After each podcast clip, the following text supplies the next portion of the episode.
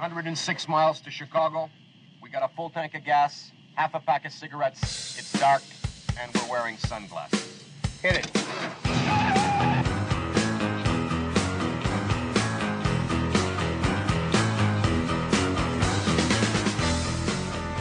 I'd say even if you live alone, I would wear a mask in the house, especially in the shower, because frankly, droplets can make the way through the drain and come up through somebody else's toilet, infecting them with COVID through the anus. Uh, ballpark in two to five to 20 years, we can start thinking about considering the idea of pondering the thought of conceptualizing the possibility of maybe, perhaps reopening, but probably not. I would avoid having any fun whatsoever in the near to far future.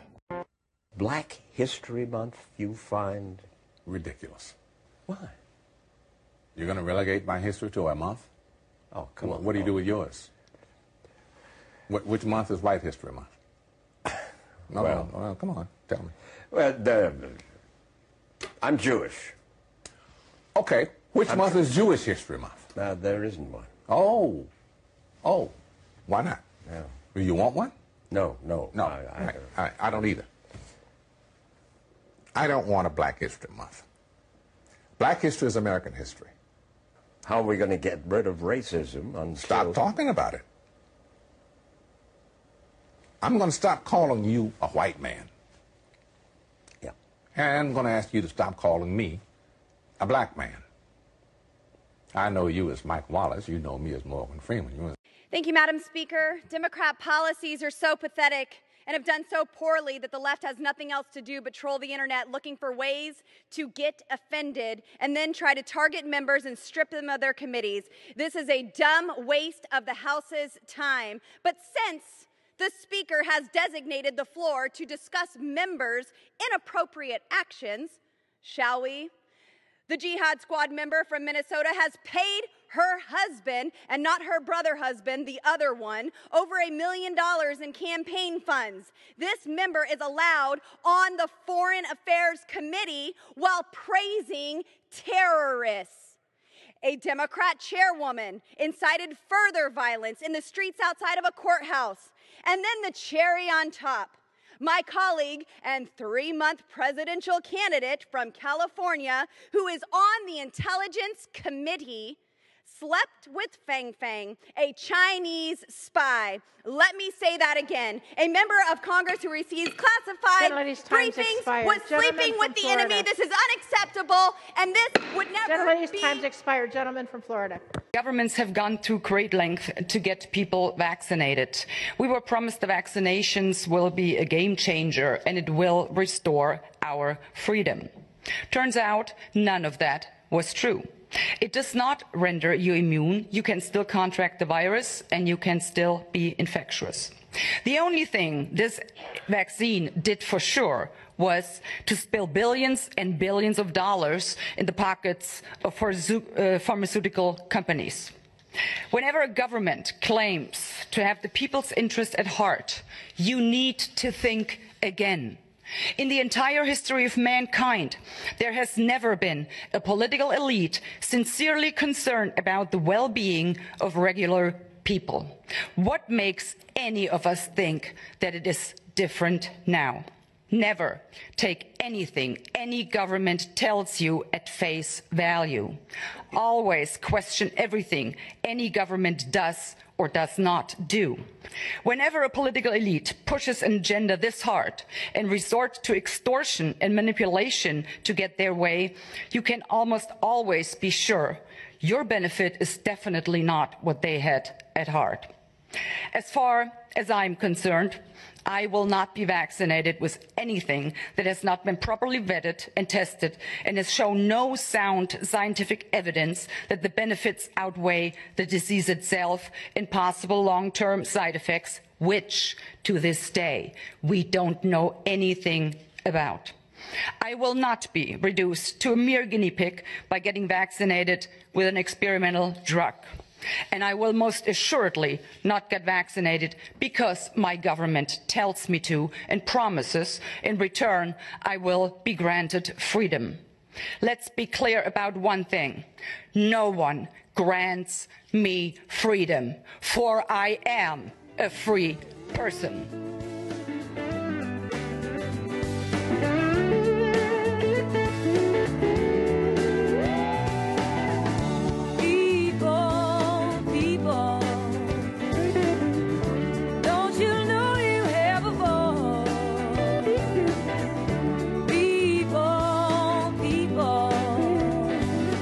Happy Thanksgiving, everybody. You might think, oh, Lou, you're late. You missed Thanksgiving, but uh, this is the closest show we have to Thanksgiving.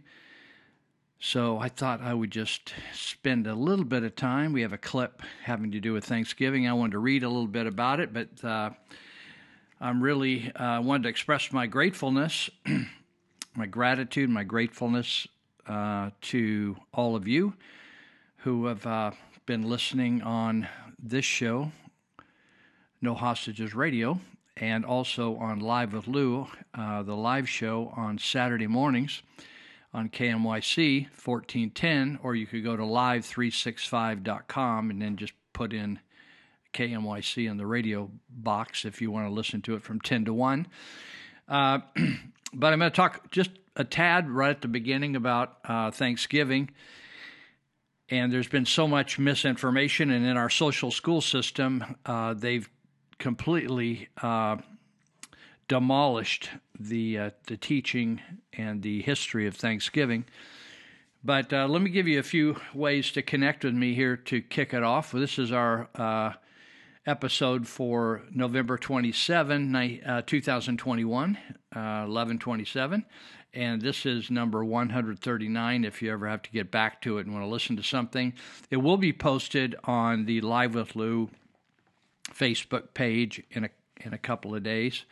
Uh, and it will also be at the nohostagesradio.com website. It'll be there as long as I can imagine. All of them are there from the first one. Uh, if you want to reach out to me, you can two ways. One by phone, 530 713 1838. 530 713 1838 by phone or text. I'm on the left coast in California, Northern California, uh, in Yuba County. And uh, you can also reach me at an email address, Lou, L O U, at nohostagesradio.com lou at nohostagesradio.com. So there's also, I've been kind of in a writing slump. I haven't written much lately, but I, I have some things I'm going to work on. And I do write some articles about various topics. Uh, some may be applicable to you, or probably most of them are. But the, uh, you know, I, I write some for local issues around here. But like I say to most folks, whatever's happening in California, good or bad, is probably coming your way, and you're going to have to deal with it. You either welcome it or try to reject it. So some some of those things I'm addressing, and they would apply to you uh, now or in the future, probably. So we do have some people from around the country listening to us. I think most people are probably Californians that are up in our area that know me from the live radio. But as people have fled California and, and literally they're leaving every single day now, uh, people, if you, I have a friend that just came back from Idaho, Emmett, Idaho, and he was doing some work with his son over there who used to live here. And on the way back, I, I can't remember how many, they counted all the U-Hauls going, uh, going east. And it was, uh, I don't know, two dozen or three dozen or something like that U-Haul, uh, which is a, a bad sign for. Well, it's a good sign for those families, but it's it's sad the the state of California. so, anyhow, uh, if you're new to this show, we do six 20 minute segments broken up by some clips that are educational clips. This tonight, I uh, or today, however you're listening to this, I'm recording this uh, Thanksgiving evening. I've, I've included in this show uh, a little bit different than I normally do.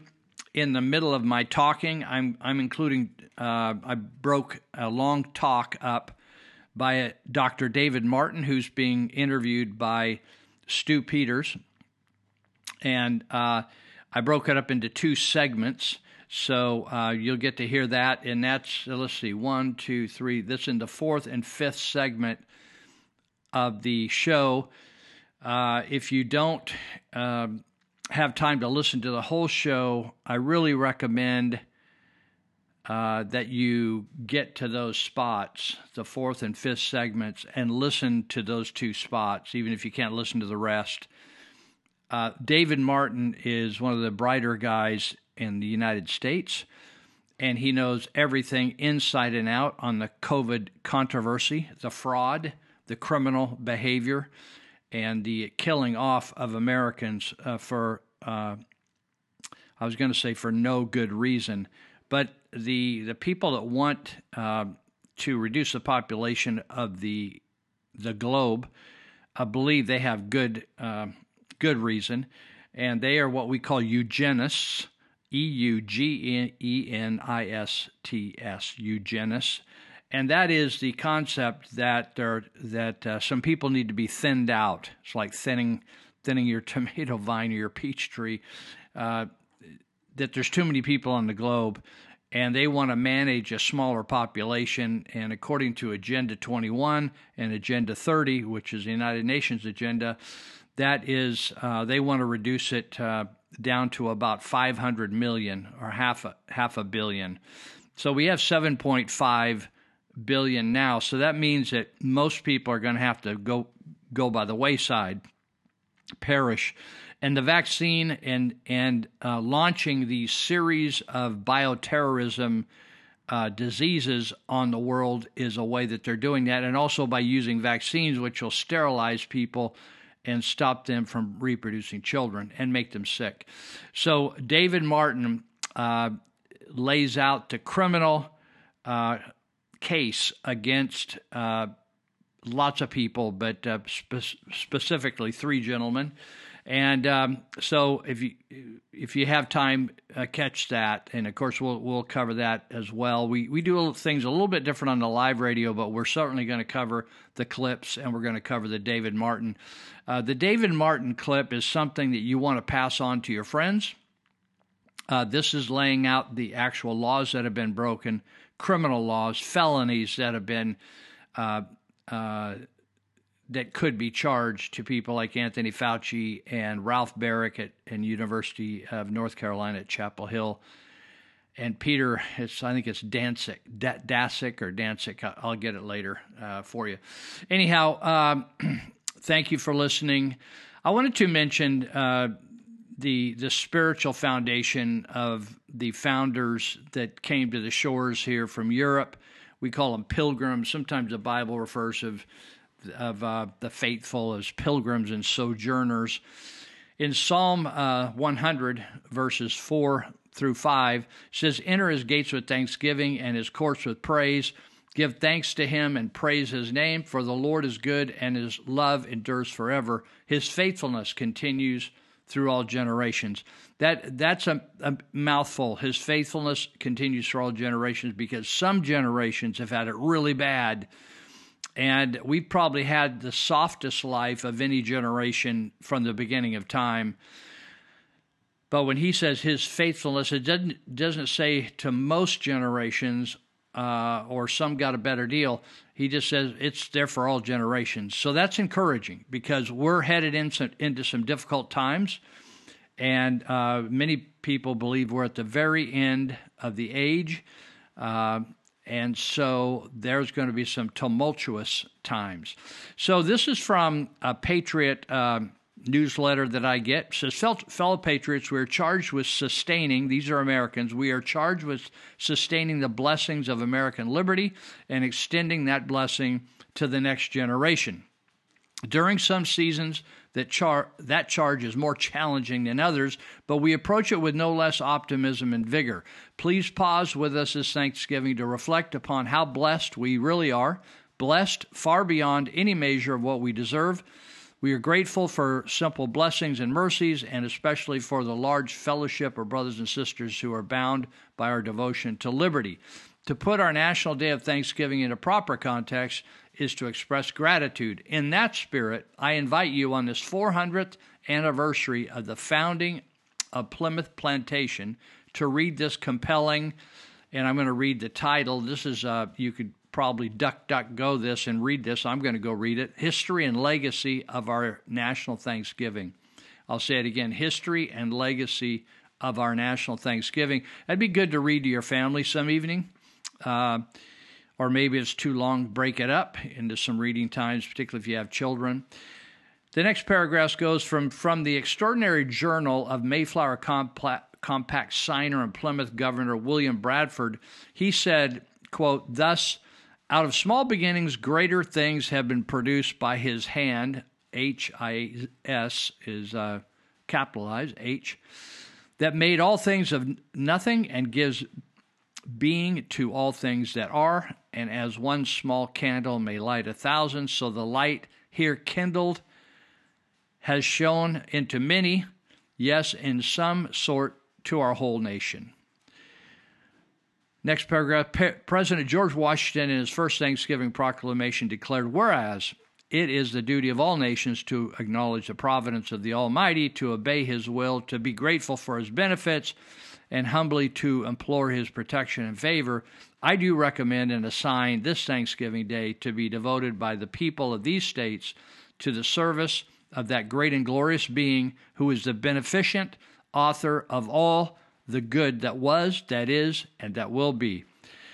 In President Ronald Reagan's first Thanksgiving proclamation, he wrote, As we celebrate Thanksgiving, we should ask what we can do as individuals to demonstrate our gratitude to God for all He has done. Such reflections can only add to the significance of this precious day of remembrance. Let us recommit ourselves to that devotion to God and family that has played such an important role in making this a great nation and which will be needed as a source of strength if we are to remain a great people.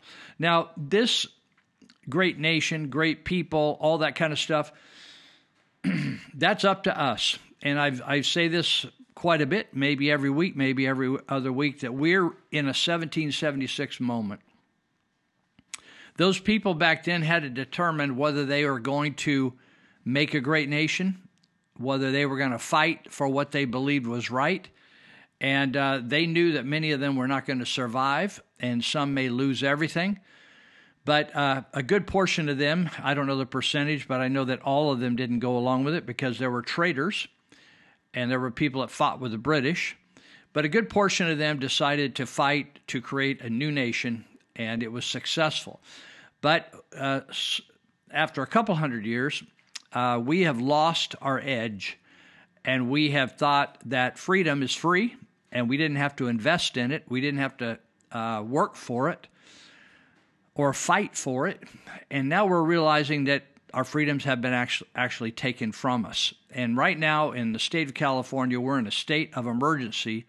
We've been in that state for two years by a governor that has ignores the Constitution of the United States, ignores the Constitution of California, and ignores the state legislature, which is the assembly uh, members and the Senate members that are supposed to be our representatives, the representatives of the people. Remember, the Gettysburg Address talked about, uh, or Lincoln talked about other people, by the people, for the people. Uh, that uh, that has been all uh, undermined, um, and right now we have um, a state of emergency, which is baloney. It's just uh, it's just the governor says, I don't think I want to do it like we used to be doing it anymore. And so he's making all the decisions. So our rights have been taken from us. And I tell people all the time, you don't have any rights that you're not willing to fight for. So if you're not willing to go to the school board meeting, the city council meeting, the supervisors meeting, then you're not willing to you're not willing to have those rights. They're going to be taken from you and then the government will tell you what time to get up, what time to go to bed, how far to stand apart, when to wear a mask, when to get vaccinated, how, how often to get vaccinated. You, you've already lost your right to privacy, your medical privacy. So on and on and on it goes. And um, so uh, I, you know, some I'm a church guy. I haven't always been. I, I got converted when I was 21, but I I really uh, have been a person that advocates finding uh, things every day to be thankful for, and I don't. It's not hard for me, but an attitude of gratitude uh, keeps bitterness away and hard feelings away, and keeps you forgiving people, and uh, keeps you healthy. Scientists, uh, medical people say that people that are happy people, uh, full of gratefulness. I didn't say people that never had any challenges. I said just people that are happy. Happiness is a choice. Gratitude is a choice. And grateful people are healthier people. That's just a fact of science. So uh, the, I I bring this up because sometimes church people say, "Oh yeah, you know, we need to be grateful every day." Yeah, we should be, and that's the way we should live. But I think there is a special time of year, like this Thanksgiving time of year is a special time, and you can feel it. And you can feel families pulling together and, and people preparing and people, you know, working up their best uh, dishes and, and just making an effort to make a big memory out of it. And, and it's, it creates a special vibe, it creates a special spirit of, uh, actually, it's a spirit of Jesus, you know. And so I just want to push that way a little bit. Uh, you're going to hear a clip from uh, the president of Hillsdale College, which is an amazing clip uh, uh by a guy named Larry Arn, A R N. Hillsdale College is one of the best colleges in the country. It takes no government funding. I think it's been here since the mid mid to late 1800s.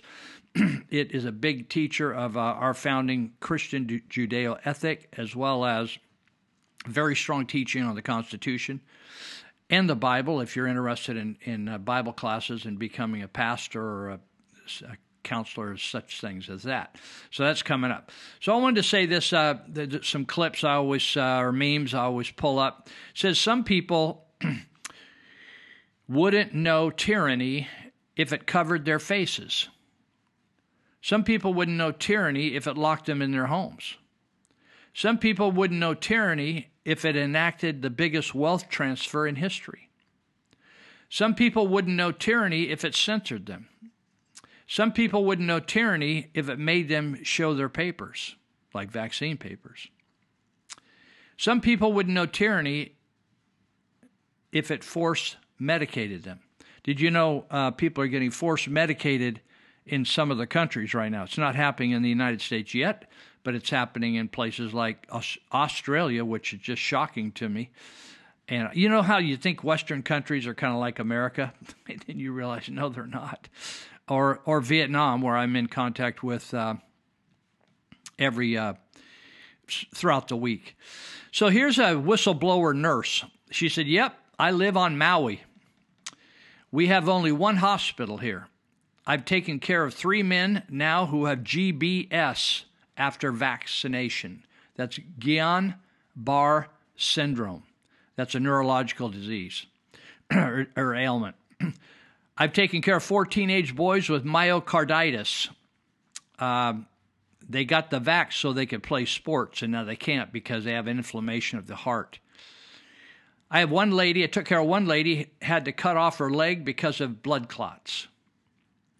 A 13 year old Bell's palsy after the shot, a seven year old with seizures after clots, a COVID uh, patient with three boosters, two ladies, in other words, she was sick. The person had, had COVID and the person had three shots. Two ladies with spontaneous abortions after taking the vax. One uh, mid 30s woman with myocarditis and pericarditis, both heart ailments. The list goes on and on and on, not to mention all the COVID patients who've been killed by remdesivir. And this is just a small 240 bed hospital. Pretty sad.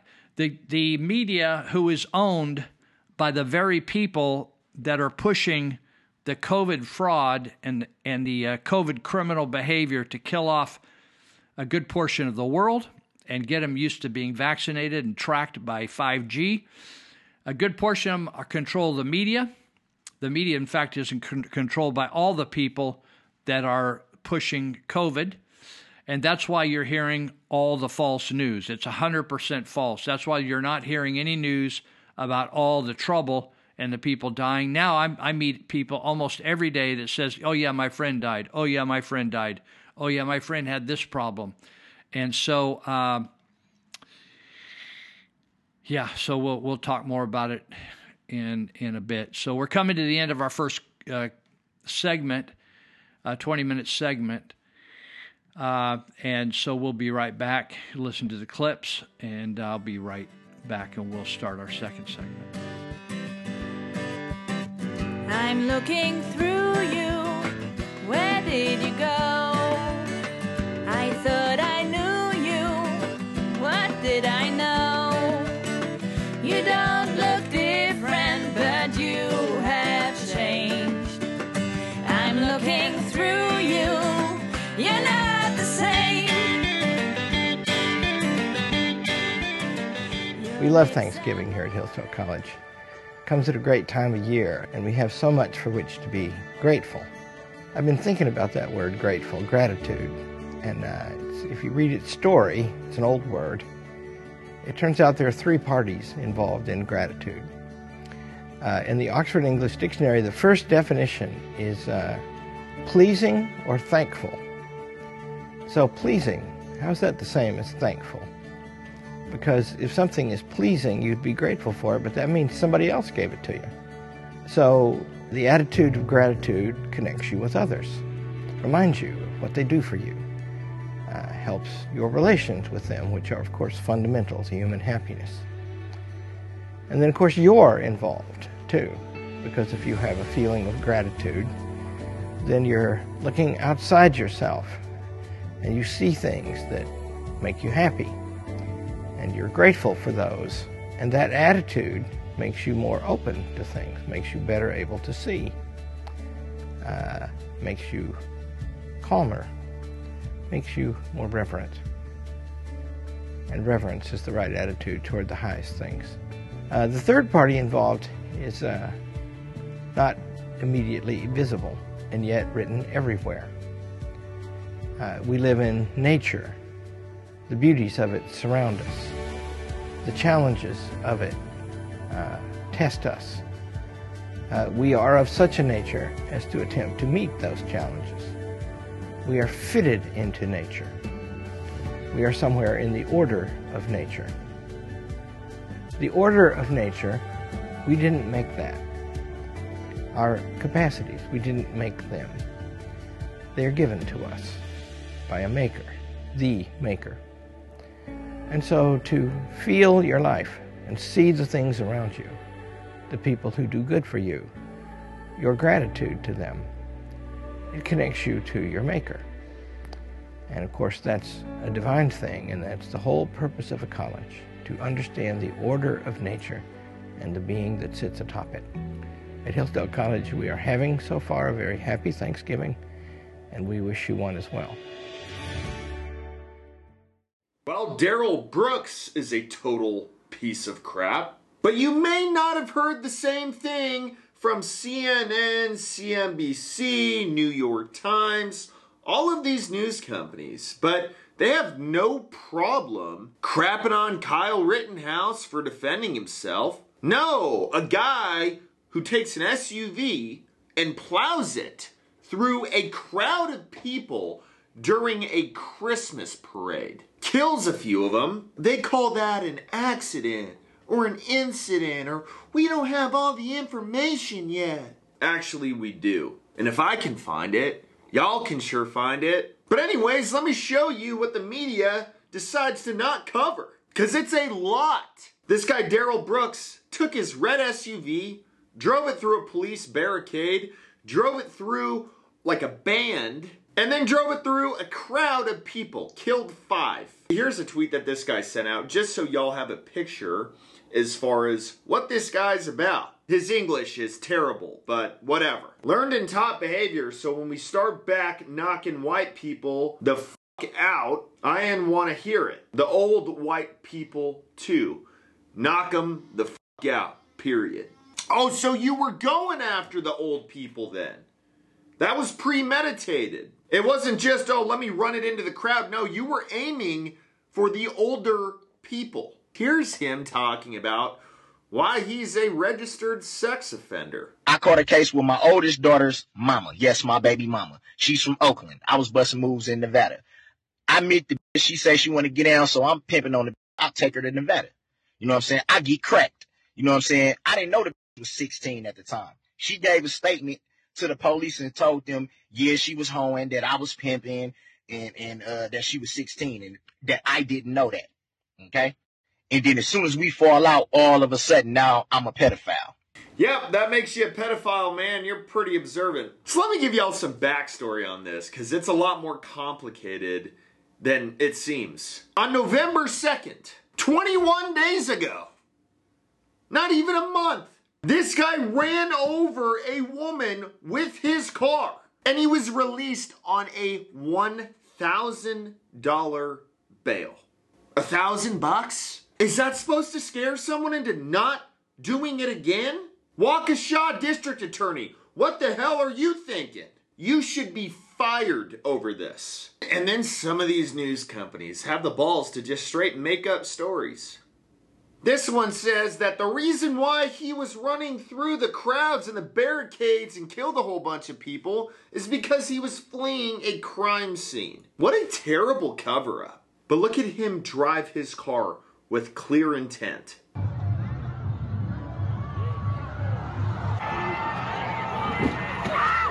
Just because it's red doesn't mean it needs to join a Christmas parade, man. Hopefully you could have figured that out, but you know, some people are just dumb. But here's one of the victims. Her name is Jessalyn Torres. She lost a kidney, suffered a broken pelvis, has lacerations to her lungs and her other kidney, and has terrible internal bleeding. Young girl, full life ahead of her. It's not surprising to me at all that there is a domestic terrorist attack a few days after the acquittal of Kyle Rittenhouse. And yes, he is a huge supporter of Black Lives Matter. He took a watermelon, carved BLM into it with a fist. That's like being racist to your own people, but also being loyal to an organization that supports those people? Okay. And everybody wonders why. Things happen like when Kyle Rittenhouse defended himself. All of you extremists on the left think that you can go in and destroy our country, and you think that we're just gonna sit and watch or not defend ourselves. You got another thing coming because we are fed up. Why can't we live together? Tell me why, tell me why. Why can't we live together? Everybody wants to live together. Why can't we live together?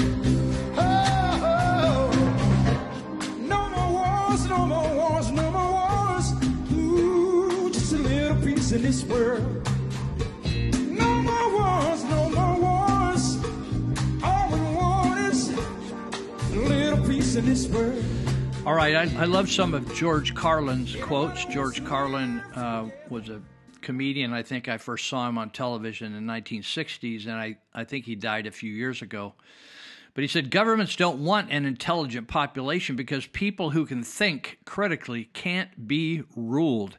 And what we've seen during the COVID fraud um, is just that people that have just don't think cl- critically, just believe whatever they're told and fall into line. So Carlin goes on to say they want a public, the government wants a public just smart enough to pay taxes and dumb enough to keep voting and electing corrupt politicians. Uh, so, okay, let me just, I want to go down here. Um, also, I, I want to mention, you know, I, I used to think we had a certain amount of assemblymen and senators throughout the North State, but I've decided that Kevin Kiley is the only representative we have in the North State that's got a backbone and willing to fight. Most of these guys uh, with an R by their name, like Senator Nielsen and uh, Assembly member James Gallagher, just simply, they're hard to find them these days. They're just pretty quiet. And there's a lot to talk about. In fact, we have freshman congressmen that have been in office a lot less years than either Gallagher or Nielsen that are going on the floor and are appearing on YouTube, going after, um, like Boebert out of Colorado and Greene out of uh, Georgia, and they're la- they're throwing down on on people that are trying to take our our freedoms away. And you'd think in the state of California to be a lot to talk about. Well, Kiley, Kevin Kiley, who represents uh, the folks just south of us here in the uh, uh, Placer County, has a number of counties he takes care of in the foothills, all the way down to the uh, west side of or east side of Sacramento. He um, he has introduced ACR uh, 46, and it's regarding COVID 19. He said this measure, in accordance with specific law would declare that the state of emergency proclaimed by the governor on March 4, 2020 is at an end and and will terminate the emergency powers granted to the governor as a result of this proclamation.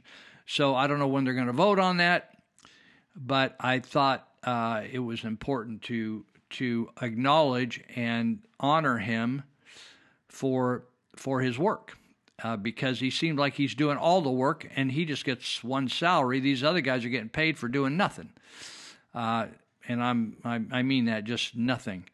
So I want to go down here and um, see if I can find. Oh, I want to talk about okay, leading. Okay, let me see if this is the one I want. I want to talk a little, since I've been talking about COVID, I want to talk about it a little bit more. Okay, here we go. So there's a, gal, a guy named Alex Berenson, and uh, yeah, Alex Berenson, B E R E N S O N. He's a he's a top-notch writer. He's he's well known. If you look up his name on the internet, you'll find him. He's written for a number of uh, recognizable periodicals, uh, and so he did some research and so the title of this is Official Data Vaccinated Adults Below 60, below 60 years of age, are dying at twice the rate of unvaccinated. So what you're hearing locally in the Yuba Sutter counties, I don't know what you're hearing up in Washington or Texas or Missouri or Utah. Uh, we're getting propaganda here in Yuba Sutter counties in Northern California, and they keep saying that well, it's a vaccine, it's it's these bad vac- unvaxxed people that are causing all the problems and making everybody sick. It's exactly the opposite. The unvaxxed are healthy, or if they get a little COVID, they're just, you know, getting through it. And then they build up natural immunity. By the way, natural immunity, one of the reasons it's unpopular with this group promoting COVID and create actually created COVID. Uh, uh, created this bioterrorist spike protein that's going to destroy your immune system. Uh, so these people are the ones that are putting out the propaganda that says that the unvaxxed people are the sick people and are spreading and going to cause our world a, a, a, bunch of hurt. Now we're realizing, uh, we real, I many of us realized it from the beginning, but the the details are coming out now as more and more people die, and their immune system's compromised. Uh, they don't have any fighting ability to resist diseases and ailments.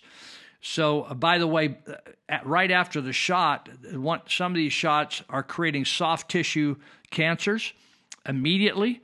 In fact, a 28 year old woman that uh, works with an or- orphan operation in Cambodia just died. A Cambodian woman had can- cancer of the uterus, got it right after she got the shot and died. Got very sick and died. So, uh, another 28, 29 year old guy in Vietnam that I work with also died, took the shot, got pressured by the Vietnamese government. He couldn't go out of his house. They wouldn't let him out unless he took the shot. Took the shot. He's a father uh, of two and husband. And uh, he immediately went into uh, intense uh, headaches and uh, very high fever and went into a coma, and his platelets crashed, and he died of leukemia type symptoms. So, uh, the official data, the Office of National Statistics in the United Kingdom um, has published new data showing that fully vaccinated English adults, British adults, under the age of 60 are now dying at twice the rate of their unvaccinated counterparts. Uh, so, A- Alex Berenson, remember I mentioned he's an author, he writes great articles on all kinds of things. He published a graph showing the difference between the two groups. While unvaccinated deaths are actually decreasing over time, fully vaccinated deaths are on the increase. And he goes on to say, I know you can't see the graph, it's not necessary. Said the original data set uh, clearly shows this for anyone willing to look at it honestly. He said, because we all know the mainstream media will never report on it. Remember, I said the mainstream media is behind the global reset, the Klaus Schwab World Economic Forum, the um, the people behind everything that goes on in the world, the, the trillionaires, the Rockefellers, the uh, all all of the people that uh, we can spend a show on it sometime, but I can't really go into all the details. I'll get off on a sidetrack here, and we'll run out of time. But there are families that are behind everything. You never see their name in the news, but they're actually controlling what goes on, what wars start, what happens, what people are elected to office. They pay off politicians. If they can't pay them off, they'll find them do something wrong and they'll expose them. Uh, they'll they'll uh, fund an opposition candidate. They'll find out if they had a, an affair. Uh, or, or if they're a homosexual, they'll bring that out. They'll bring out, they'll use whatever about their life against them unless they'll comply. And um, so uh, Berenson writes, let's see, uh, he said, I don't know how to explain this other than vaccine caused mortality. In other words, he's saying, hey, the vaccine caused this. Heart problems, subtitle Heart problems skyrocketing due to mRNA injections. You remember Dr. Robert Malone, who discovered or created the mRNA uh, science and was recognized for that, said that this is crazy what they're doing with the vaccine, vaccines. He so-called vaccines. He said this this is going to be very destructive. It's going to damage humanity. Uh, and they they are so you have MR the mRNA guru, and then you have Kary Mullis, who I talked about last week, who was the PCR guru that just coincidentally died right before they launched COVID. So Berenson, uh, let me go on here because I, I, I highlighted the areas I want to talk about. Uh, okay, so he just he he just re-argues uh, the, in, incredible uh, number. He says one such condition is called myocardial infarction, uh, a heart attack. That's what we call a heart attack. And it says when cell death uh, results in damaged or destroyed heart uh, treatment, heart uh, tissue. Let, let me just go up here and read some of this. This is good stuff. So it says a recent annual conference at the American Heart Association, Dr. Stephen Gundry, G U N D R Y. Gundry is well known. He he did thousands of heart surgeries at Loma Linda uh, Hospital in uh, Southern California. He's now a Nebraska physician. He's retired cardiac surgeon. He presented a study showing this massively increased risk of heart problems post injection. The shots, he says, greatly increase endothelial inflammatory markers. He explained based on these markers, a patient is assigned a score that ranks how highly he or she uh, is to develop an acute coronary syndrome within the next five years after you get the shot. So he here's his quote: "Acute coronary syndrome." Is a term used to describe a range of conditions associated with sudden reduced flow blood flow to the heart. One such condition is a heart attack, which I just mentioned, when cell death results in damaged or destroyed heart tissue. In Gundry's own patients, he observed a risk increase from 11% to 25% on the acute coronary syndrome scale. This increase persist, persisted for like two and a half months after patients received the second dose. Um, he goes into some science talk, which I don't think we need. Uh, but anyway, it's that's why you're having all these people uh, dropping dead uh, out on sports field. I've been watching some NBA lately, and uh, I've been waiting to see if anybody's going to drop on an NBA field because on on the court because uh, with the uh, soccer, the FIFA um, league in Europe, uh, people are dropping dead left and right, and I'm just going down here to talk about it in a minute here if I can get it. First of all, I want to talk about. um the this this is incredible. I, I don't understand. I, I can't figure out why countries are doing certain things. But Israel has gone crazy trying to vaccinate everybody in the in the country. And this article says leading Israeli health official says vaccinated account for 95%. In other words, the vaccinated account for 95% of severe and 85 to 90% of the new COVID hospitalizations. So you think, oh, guys coming in with COVID. You didn't get your shot, did you? That's what they do at Adventist. They make you feel bad when you go over to Ad- Adventist Hospital here in Marysville. Oh, well, you, you dirty dog, you didn't get your shot. They're ju- very judgmental. And uh, so this this says press secretary for the Israeli prime minister vaccinated people now dying and going to hospital very sick. So uh, then it says trust the science. this week says Dr. Kobi Haviv, the medical directors of Israel's leading center for respiratory care, joined the country's Channel 13 News to share an extremely concerning update regarding breakthrough cases. That's cases where people have been vaccinated. Said according to Dr. Haviv, the vaccinated account for the vaccinated people account for 85 to 90 percent of all new hospitalizations and 95 percent of severe cases at the Herzog Medical Center in Jerusalem. He explains that one infected patient will spread the virus to a large number of people, and they call that shedding. And that it doesn't just happen here or there, it happens frequently. According to their officials, the major see you'll never even hear this news about America in America, but we're hearing Israeli news, right? The majority of Israelis have been vaccinated, including 85% of those who are eligible. Out of the estimated 9.3 million citizens, 5.8 million have been have received at least one shot, 5.4 are fully vaccinated. Despite most of them taking the jab, the country has seen a quick spike in cases that has resulted in more daily positive test results than they had on the same day last year. On Thursday, they had 3,843 new cases.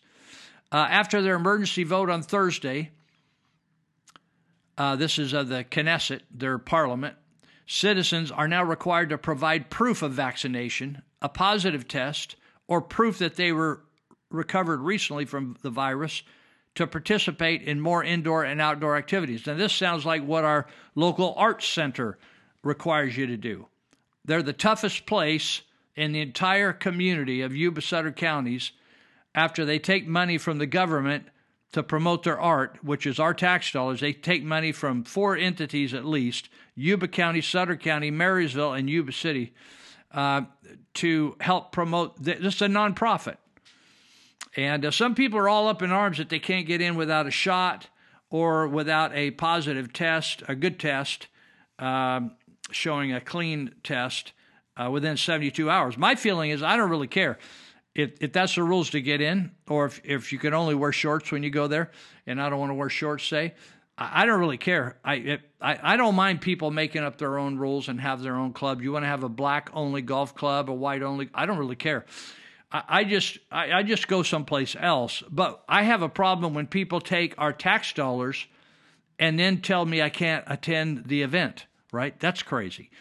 I, I in other words, I, I'm my feeling is that's politicians bad. Right? The politicians should not be giving my tax dollars to discriminatory clubs.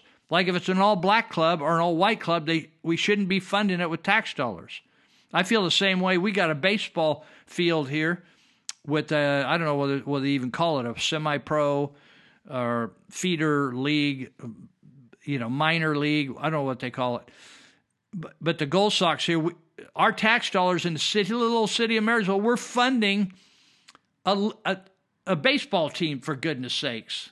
It, it's just unbelievable the waste, and these politicians just think they can take our money and then be charitable with it, right? It's just crazy.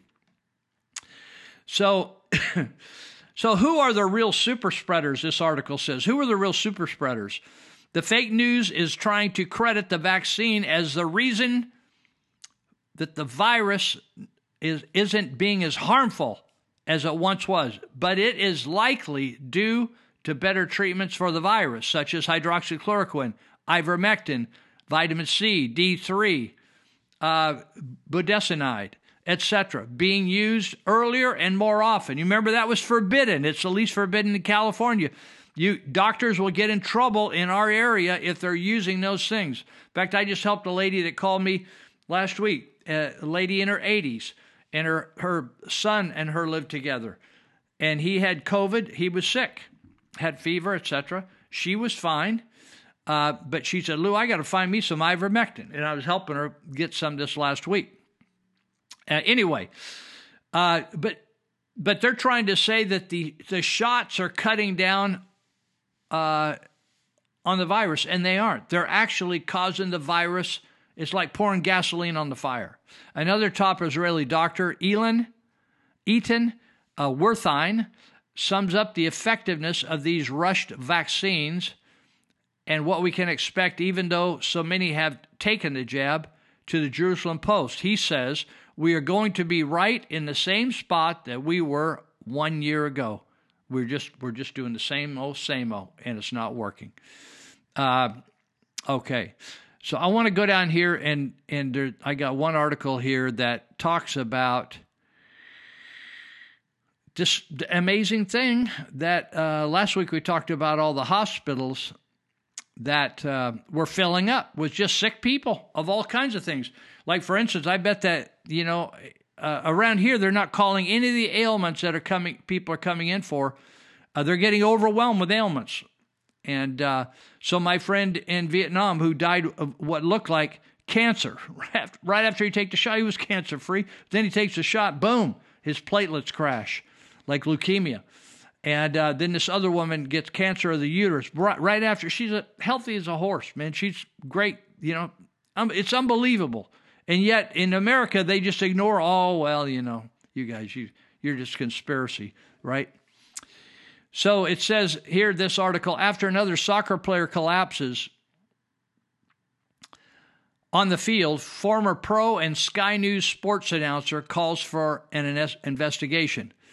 He said it is not un- unprecedented. Throughout history, there have been sports players who suffered from multiple conditions who then collapsed on the field during practice or during live games. However, a recent article from the German newspaper Berliner Zeitung has highlight, highlighted an unusually large increase in the number of these collapses recently, leading to a lot of speculation.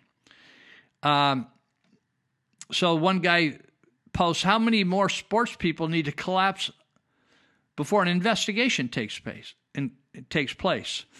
So um, I'm going to come back to this. We'll pick it up on the on our third segment here because we're running out of time, and uh, we'll finish this and then we'll get on to other business. Okay, be right back.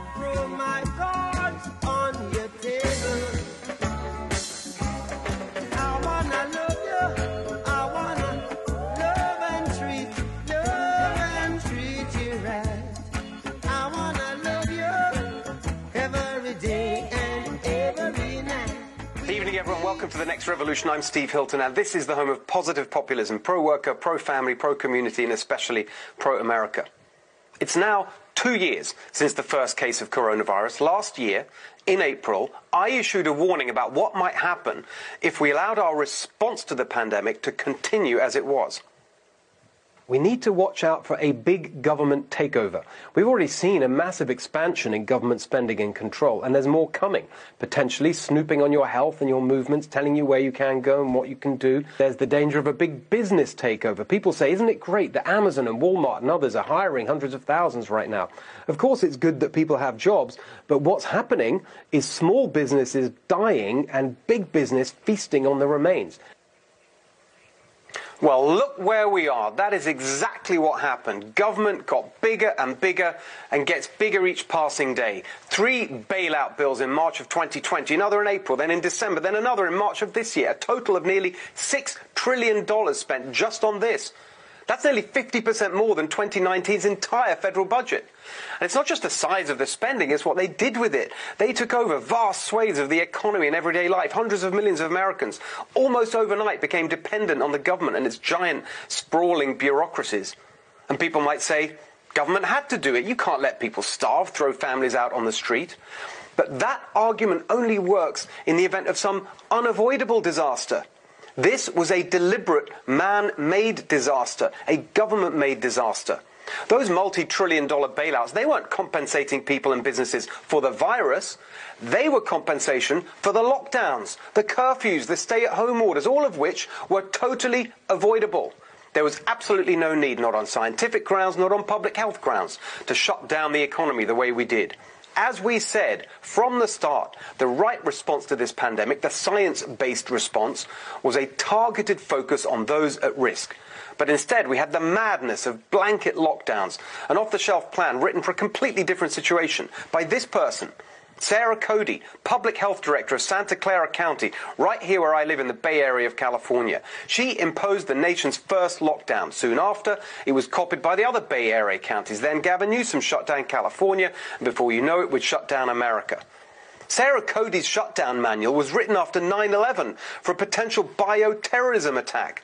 Fauci, at the federal level, pushing the lockdown madness based on his experience with AIDS, an old playbook for a different disease. But this virus, as we now know, most likely engineered in a lab as a result of reckless experiments commissioned by Fauci in defiance of Obama and Trump administration rules, it was totally different to a bioterrorism attack or even another virus that would hit the population equally. This virus had very specific characteristics. We knew that most people had mild or zero symptoms.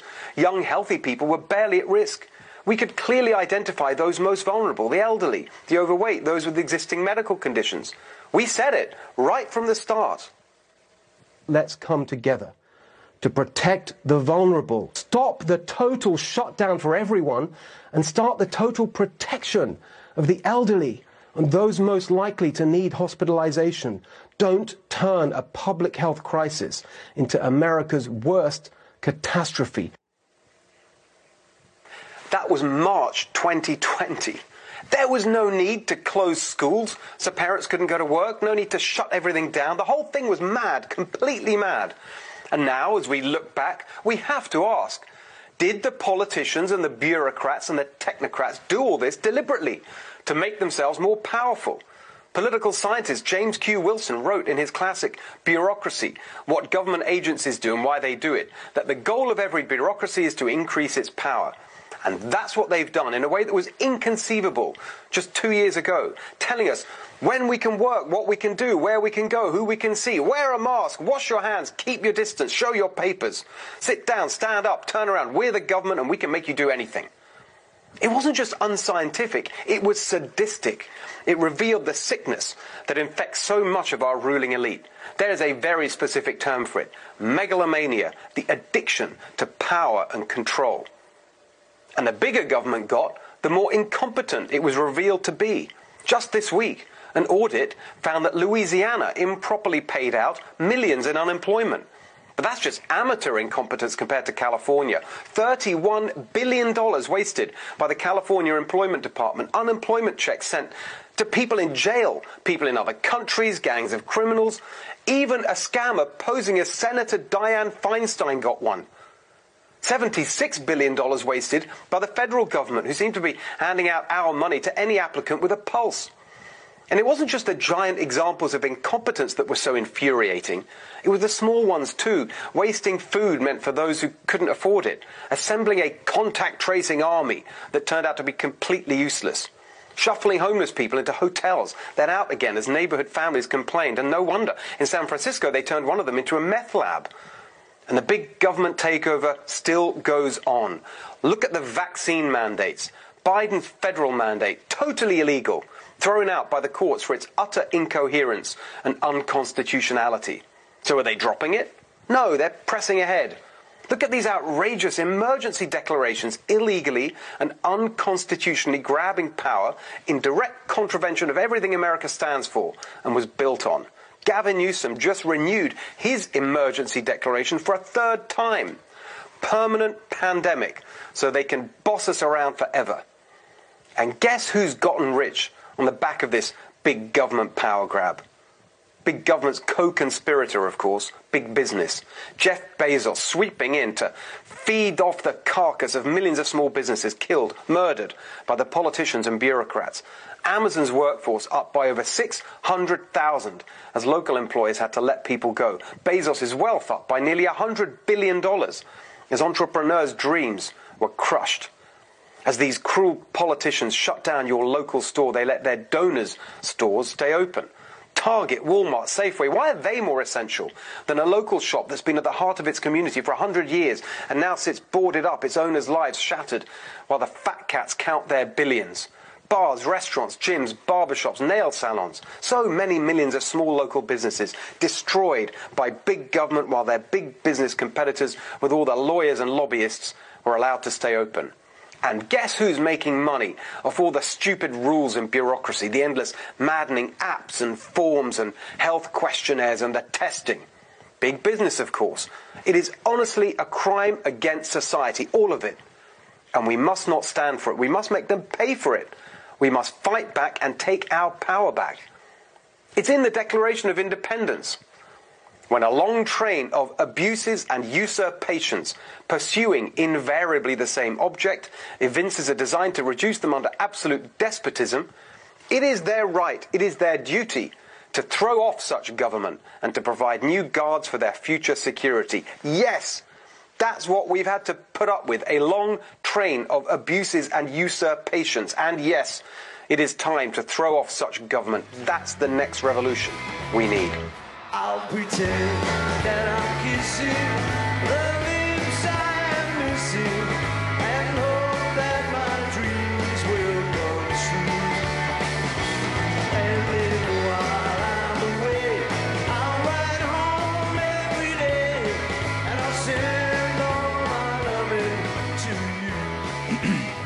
Okay. I want to certainly during this. Uh, I, I use, usually try to every single week, and certainly we talk about some of the people that support us here. But uh, we we would have never been able to sustain ourselves for. Uh, we did about five or six years on live radio, and then we switched and uh, ended that and went to podcasts, and then now we do both. But we couldn't do it without the people that have helped us and uh, we try to help them however we can, talk about them a little bit, and give them some um, exposure. So one, uh, let me mention a couple here, and I'll I'll pick up a couple as we go along. All Power Services, uh, they are the people in town. They're making waves in our area. Uh, All Power Services, a couple young guys. Uh, that have, they're not young to the industry, but they're young to me. Everybody's young to me because I'm almost 100. But these guys are right into the, the thick of their career, and uh, they've got maybe 15 years into it or uh, or more. And uh, they're fixing all kinds of power tools, power sports, service, repair, custom welding, custom fab fabrication. Uh, they can fix it. They can just get it on. You know, uh, chainsaws, mowers, tractors, motorbikes. They're even uh, into doing fleet service. So they're easy to work with. They're fast. They get it in and out. Nothing's piling up on them over there. So all power services, you can call them at 530-844-0347 or you can uh, email them at allpower1469 at gmail.com. They're at 1469 Stewart Road in Yuba City. That's right off Highway 99 on the west side of 99. it's tough crossing 99, so make your decision right the first time and uh, give them a chance. And I think you're going to, everybody I talk to is happy, happy, happy over there. Also, um, I wanted to give a shout out to Dr. Joe Cassidy, who is the expert in our area on, on addiction, and we're seeing a lot of addiction in our area. I had a friend that was in Yuba County Jail, and she uh, was talking to her. She's in San Francisco now, uh, and she says her uh, the father of her 14 year old child. She said, Lou, he just died of fentanyl overdose down in San Francisco, and we have a huge fentanyl problem. It's coming from China through Mexico and all these open open borders. We have a huge fentanyl problem in California, and so Dr. Cassidy and I have put our name and number out there uh, to say, hey, uh, if you can't figure out what to do, you want help, we will handhold you and get you into a rehab uh, because the government here is collapsing, and they have all the money, but they're not producing, no outcome. Right? They pay you the same in government no matter what you produce. Did you know that? It didn't work for me in private sector. So you can reach Dr. Cassidy. We're, we're encouraging you to call him at the Peachtree Health and make an appointment. When they ask you what do you need him for, just say addiction. So if you have any problem at the front end, I'm going to give you a couple option optional numbers. So get a pencil out. Peachtree Health is 530 749 3242. 530 749 3242. If you cannot get through there, you have to wait, wait, wait, wait, wait, or they just say, "Oh, he's too busy." Da da da. If they any if they say anything different, what I'm telling you, just text Dr. Cassidy. 530-682-8648. 682-8648. Text him. If that seems slow, just dial me up 24 hours a day, 530-713-1838. 530-713-1838 whatever kind of addiction you have, from cigarettes to meth to heroin to alcohol, we will work with you. Happy to do it. We're seeing a lot of success helping people get on their feet. Okay, and then one more. Uh, Garcia, North Valley Paralegals, helping all kinds of people that normally would use an attorney, doing a lot cheaper, faster, nicer, uh, more casual about your your get right in to talk to her. And so she's at uh, 751 Sutter Street in Yuba City. And her number is 530 751 9289. That's North Valley Paralegal. Nellie Garcia is the owner. 751 9289. So we we're talking about um, sports people. You know, it, it makes sense if you're going to have, uh, if the jab is going to cause you to. Um, have inflammation around the heart, then if you're really putting a lot of pressure on the heart where you're running uh, for hours, right? Uh, I think soccer, or what they call football in Europe, or the rest of the world calls it football, I think that's one of the most difficult sports because you're just running all the time. And it isn't like basketball where you have fouls and then you shoot a couple free throws or you have timeouts football, uh, soccer, football, you just go, go, go, go, go. And it's very, to me, you need to be in huge shape to play that. So uh, there's a number of recorded collapses. And uh, so I, you know, I, I mention, I'll mention these again. That they said it's fivefold. It's gone up 500% in Europe with the shots and uh, it's I mean it isn't just people getting sick; they're dying. Uh, game abandoned due, due to cardiac arrest of a referee. A 17-year-old soccer player, re, they call it reanimated or resuscitated, had to be reanimated. I won't name the, the you won't name the you won't know the um, the European team, so I'm just going to give you the situation. Another amateur player had to be resuscitated. An assistant referee collapsed with a heart problem. A district lead player uh, have, revived by an opponent. A player from uh, that club collapses in a regional league game. 17 year old soccer player, heart attack. Goalkeeping coach suffered a heart attack. Lucas Surik, 24, unable to attend uh, the game due to suspicion of heart muscle disorder. Another 25 year old has under, had to undergo heart surgery after cardiac arrhythmia. Trainer uh, collapsed dead on the sidelines. 18 year old Belgian uh, guy suffers heart attack during game. A World Cup qualifications match between Germany and Serbia. Uh, line judge, heart problems, had to be carried off. Uh, team leader of this club, fatal heart attack before a game. 53 year old football coach collapsed while training with his youth in Sicily. Another guy collapsed on the field with heart problems. Another one collapsed with heart problems in another league. Uh, 16 year old suffered cardiac arrest in an under 18 league game. Belgian soccer player 25 suffers cardiac arrest in early stages. This is just last year, months ago. Belgian amateur, uh, and probably some of this year. Belgian amateur soccer player. These are after the jab.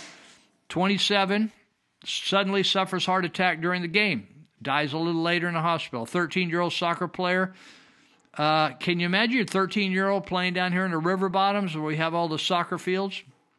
Dropping dead over there after the shot? How would you feel about that? I, I can't imagine. In Italy, 13 year old collapses on the field with cardiac, cardiac arrest. Sports director club in Italy suffers heart attack after returning from training, 45 years of age. 22 year old collapses with cardiac arrest. 31 year old uh, collapsed on the field without any action from the opponent and had to be taken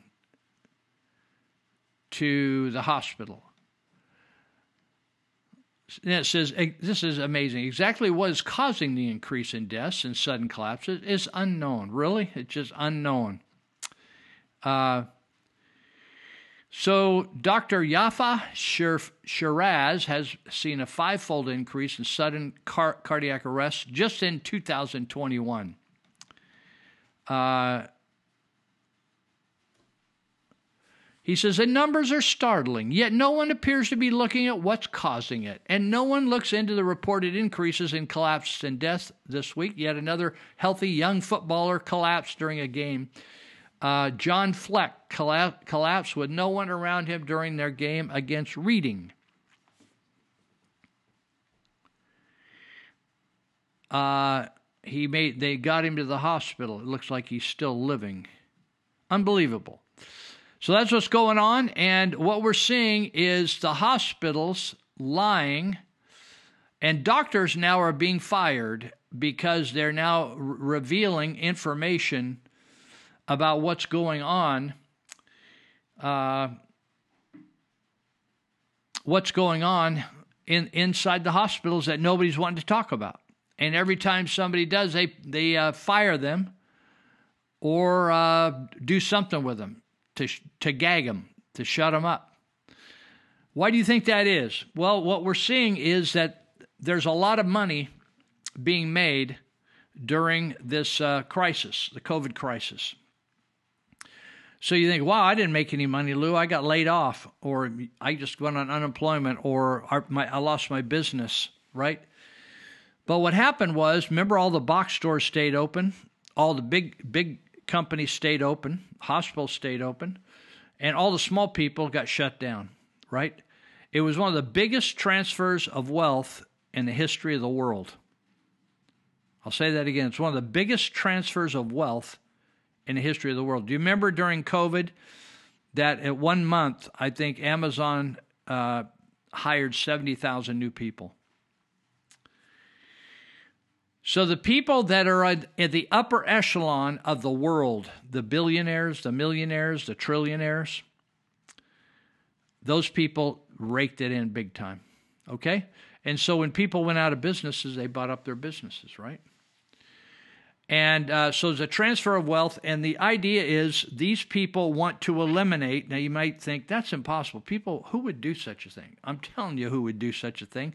The people that are what we call eugenists, and they consider you slaves. You, they consider the average mom and pop and kids, they're just like serfs, S E R F S, or slaves or uh, people that are uh, expendable, right? You're non essential. You remember the concept they came up with during during COVID of non essential, non essential businesses? Well, you're non essential. They haven't said that yet, but you are non essential. That's why they could say to you, stay in your home, wear a mask, stand six feet apart. They treat you like a prisoner, like a convict, incarcerated, right? You're under their thumb, you're under their control. They took away your rights. They told your kids who were healthy as a horse and they uh, kids were immune to COVID to stay home. Totally ridiculous. That's just uh, what we're experiencing is a totalitarian takeover uh, of our country. Now, I want to uh, let me see here if I can do this real quick. Now, there's a guy named Joseph Goebbels, G O E B B E L S, Joseph Goebbels. His actual full name was Paul Joseph Goebbels. He was a German Nazi politician who was the uh, a chief propagandist for the. He became the chief propagandist for the Nazi Party, and then the Reich Minister of Propaganda. From 1933 to 1945, he was one of Adolf Hitler's closest and most devoted acolytes, known for his skills in public speaking and his deeply virulent anti Semitism, which was evident in his publicly voiced views. Um, he he was a guy that in 1943, and the war was roaring. He actually asked Hitler to declare total war. In other words, he didn't figure out that he didn't believe that the German uh, citizens, citizenry and businesses were totally engaged in the war. So he asked uh, in other words, some some uh, people could get uh, deferments and stay home, and some businesses uh, that that weren't entirely war connected, they were non-essential, they were open. And so he he declared he wanted Hitler to declare a total war. And you know what the difference between war and total war was in Germany? He wanted to shut down all non, I'm telling you, non essential businesses. You heard that before? Non essential.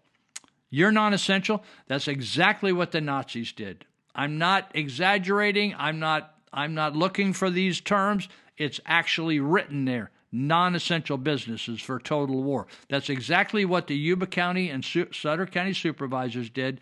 And Dr. Uh, Joseph Mengele Fonglu, I've renamed her because she's the doctor of death for Sutter and Yuba counties. And Dr. Mengele was the doctor of experimentation of, and death. And so the the propagandist, I just learned this. I didn't know uh, all last year, but uh, I saw an email, and uh, it was an email sent by Smart Marketing, and the owner of Smart Marketing is Crystal Martin. I've renamed her Crystal Joseph Goebbels Martin because she is uh, making money, a lot of money, on uh, getting people to take the jab, and and she uh, writes back in April of 2021 on Tuesday, April 13th.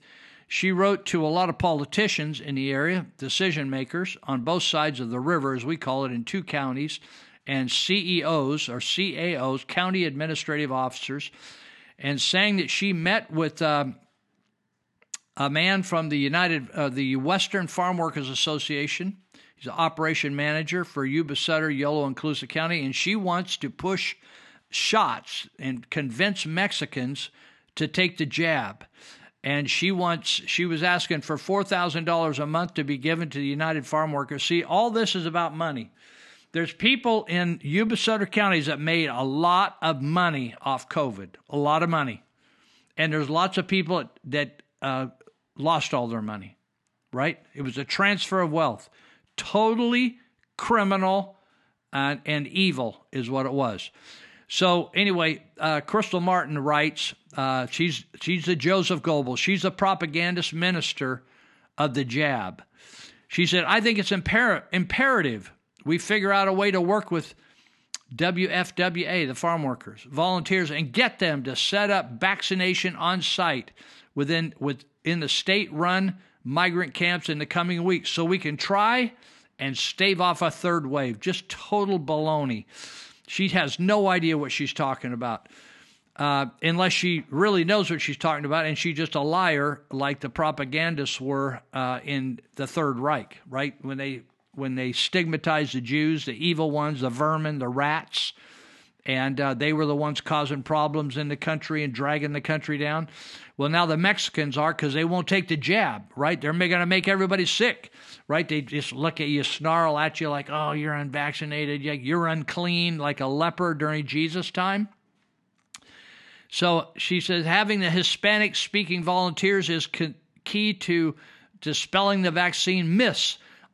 I, she doesn't spell out what the myths are. What are the vaccine myths? That it's that it's good, that it's bad. And April is like, oh, it's it's going to stop. What are the myths? The myths. Let me tell you what the myths are. That it's a vaccine. Let me tell you another myth that it actually will make you uh, immune to COVID. That's a myth. Listen, another myth. Another myth is that you won't be able to give COVID to someone else. Have you ever heard of a vaccine where you can still get the illness and still give it to somebody else? Have you ever heard of a vaccine that, that's going to kill you? Have you ever heard of a vaccine that is going to cause you to be crippled, cause you to have uh, spasms, be spastic, to have all kinds of neurological problems? to get cancer? You ever heard of a vaccine? The myth is that of what the doctors that signed on with doctor, uh, the doctor of death, Lou, they signed on about 20, 30 doctors, and they said, uh, medical people saying this is safe, effective, and tested. That's a myth. Those are all myths. A myth is something that's commonly believed that's totally inaccurate, right? like you can get HIV from a drinking fountain. That's a myth, right? Or like Tony Fauci said that, that kids who lived in a house with an HIV patient, he, I have him on video saying that they could get it from him just by being in the house. Totally ridiculous. This guy's the highest paid government employee in, in the United States. So, anyway, she says we're going to dispel the vaccine myths and we're going to jab them. I wonder if she's going to take responsibility for the jabs and when they have bad reactions and kids die and parents die. Or are we just are we sweeping it all into the rug over here at the hospital and at the coroner's office? Are the are the uh, are the death certificates being defra- fraudulently changed like they were when we started this thing back in early 2021? We changing the death certificates there, Dr. Lou? Supervisors, do we even care whether we're changing the death certificates? We're going to take a break. We're halfway through the show. We'll be back in just a few minutes.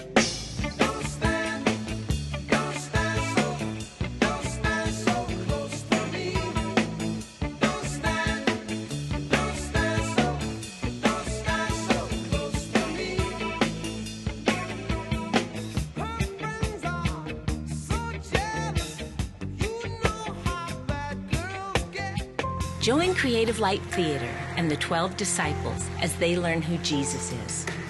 Imagine being a fisherman, suddenly invited to follow Jesus, a new teacher with a radically new message. He sees you and wants you for his disciple. There are 12 of us that have risen to the top, and Jesus has made it clear that he wants to train us to carry on his work.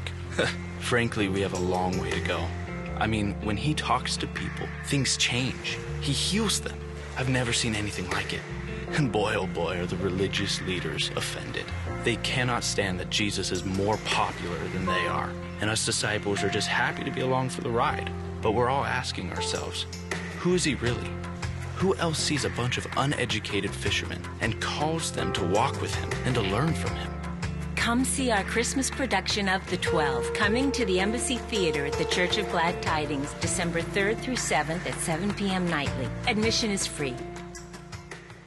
One of the many sad signs of our times is that people are not only playing the race card, they are playing the slavery card, which is supposedly the biggest trump of all. At the so-called Million Man March in Washington, poet Maya Angelou rang all the changes on slavery. at a rally billed as forward looking and as being about black independence rather than white guilt. Meanwhile, best selling author Dinesh D'Souza was being denounced in the media for having said that slavery was not a racist institution. First of all, anyone familiar with the history of slavery around the world knows that its origins go back thousands of years and that slaves and slave owners were very often of the same race. Those who are ignorant of all this, or who think of slavery in the United States as if it were the only slavery, go ballistic when anyone tells them that this institution was not based on race. Blacks were not enslaved because they were black, but because they were available at the time. Whites enslaved other whites in Europe for centuries before the first black slave was brought to the Western Hemisphere. Only late in history were human beings even capable of crossing an ocean to get millions of other human beings of a different race. In the thousands of years before that, not only did Europeans enslave other Europeans, Asians enslaved other Asians, Africans enslaved other Africans, and the native peoples of the Western Hemisphere enslaved other native peoples of the Western Hemisphere. D'Souza was right. Slavery was not about race. The fact that his critics are ignorant of history is their problem. What was peculiar about the American situation was not just that slaves and slave owners were of different races, but that slavery contradicted the whole philosophy of freedom on which the society was founded. If all men were created equal, as the Declaration of Independence said, then blacks had to be depicted as less than men.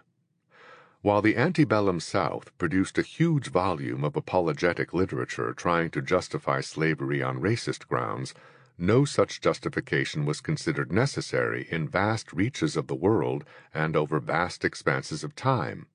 In most parts of the world, people saw nothing wrong with slavery. Strange as that seems to us today, a hundred years ago, only Western civilization saw anything wrong with slavery, and two hundred years ago, only a minority in the West thought it was wrong. Africans, Arabs, Asians, and others not only maintained slavery long after it was abolished throughout the Western Hemisphere, they resisted all attempts of the West to stamp out slavery in their lands during the age of imperialism. Only the fact that the West had greater firepower and more economic and political clout enabled them to impose the abolition of slavery as they imposed other Western ideas on the non Western world. Those who talk about slavery as if it were just the enslavement of blacks by whites ignore not only how widespread this institution was and how far back in history it went, they also ignore how recently slavery continued to exist outside of Western civilization.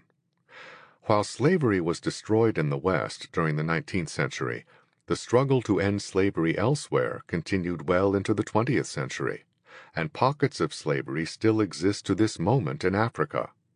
But there is scarcely a peep about it from black leaders in America who thunder about slavery in the past. If slavery were the real issue, then slavery among flesh and blood human beings alive today would arouse far more outcry than past slavery among people who are long dead. The difference is that past slavery can be cashed in for political benefits today, while slavery in North Africa only distracts from these political goals. Worse yet, talking about slavery in Africa would undermine the whole picture of unique white guilt, requiring unending reparations. While the Western world was just as guilty as other civilizations when it came to enslaving people for thousands of years, it was unique only in finally deciding that the whole institution was immoral and should be ended. But this conclusion was by no means universal even in the Western world, however obvious it may seem to us today. Thousands of free blacks owned slaves in the antebellum South, and years after the Emancipation Proclamation in the United States, whites as well as blacks were still being bought and sold as slaves in North Africa and the Middle East. Anyone who wants reparations based on history will have to gerrymander history very carefully. Otherwise, practically everybody would owe reparations to practically everybody else.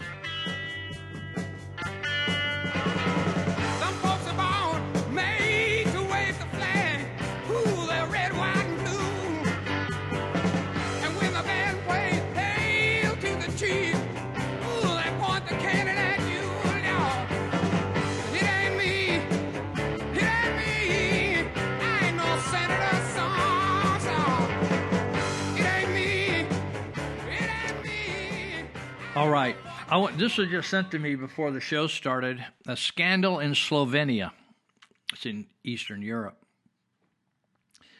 Let me read this to you.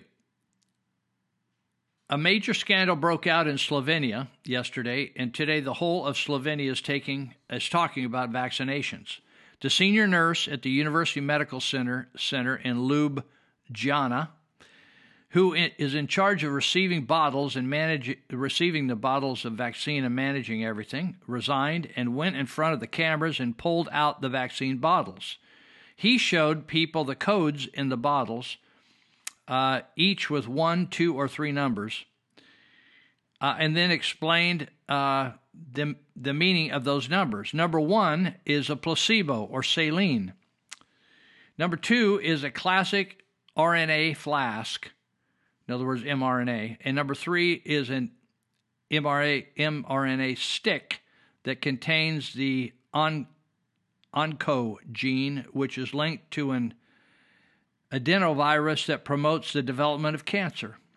In these bottles, number three says that people who have recently received it uh, within two years will get soft tissue cancer. That's number three. He said he was personally witnessing the injection of all politicians and great leaders, and they all got the first injection, saline solution. I, I was I've been wondering about that all along. All these supposed leaders, or the leaders supposed getting a shot, they they are leaders, whether you like them or not. Uh, whether they're really getting injected or they're just faking it, or whether they're getting a shot of saline, right? Now, there's all kinds of talk that Gavin Newsom is suffering from Guillain uh, Barre syndrome, which is a neurological ailment.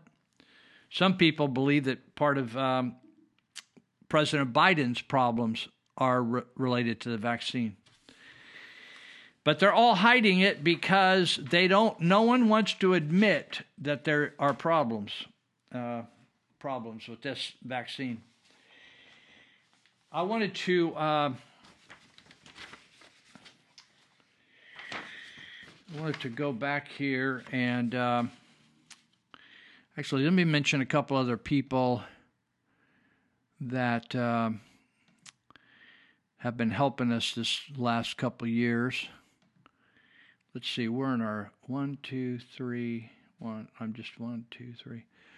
Okay, so what I want to do here in a few minutes, um, let me mention a couple people, and then I'm going to uh, introduce the Stu Peters clip to you. Hold on just a second. Let me get on my right page. All right, I need to get down to about 13. Yeah, I'm just time I'm timing my recording here to get it all dialed in tight so it comes out nice. I want to thank uh, also guys that aren't listed uh, here are workers that make this production happen, and that Tan- Tanner Martis out in uh, Texas who actually puts the uh, podcast together and makes it all smooth and function well. And he's been helping me from the very beginning. It's 139 weeks now and helped me set this all up in the beginning. Tanner Martis, thank you very much. And also uh, here now with the live show, uh, Santos Vigil, we call him Wiki Man, based on Wik- Wikipedia because I always kidded him. He always had the answer. So he is um also a big a big uh, part of this, and also uh, at the KMYC program, the live program, Ernie Friesen, who bought a station and then had it arsoned and burnt down, and rebuilt the station. A local uh, great guy, businessman.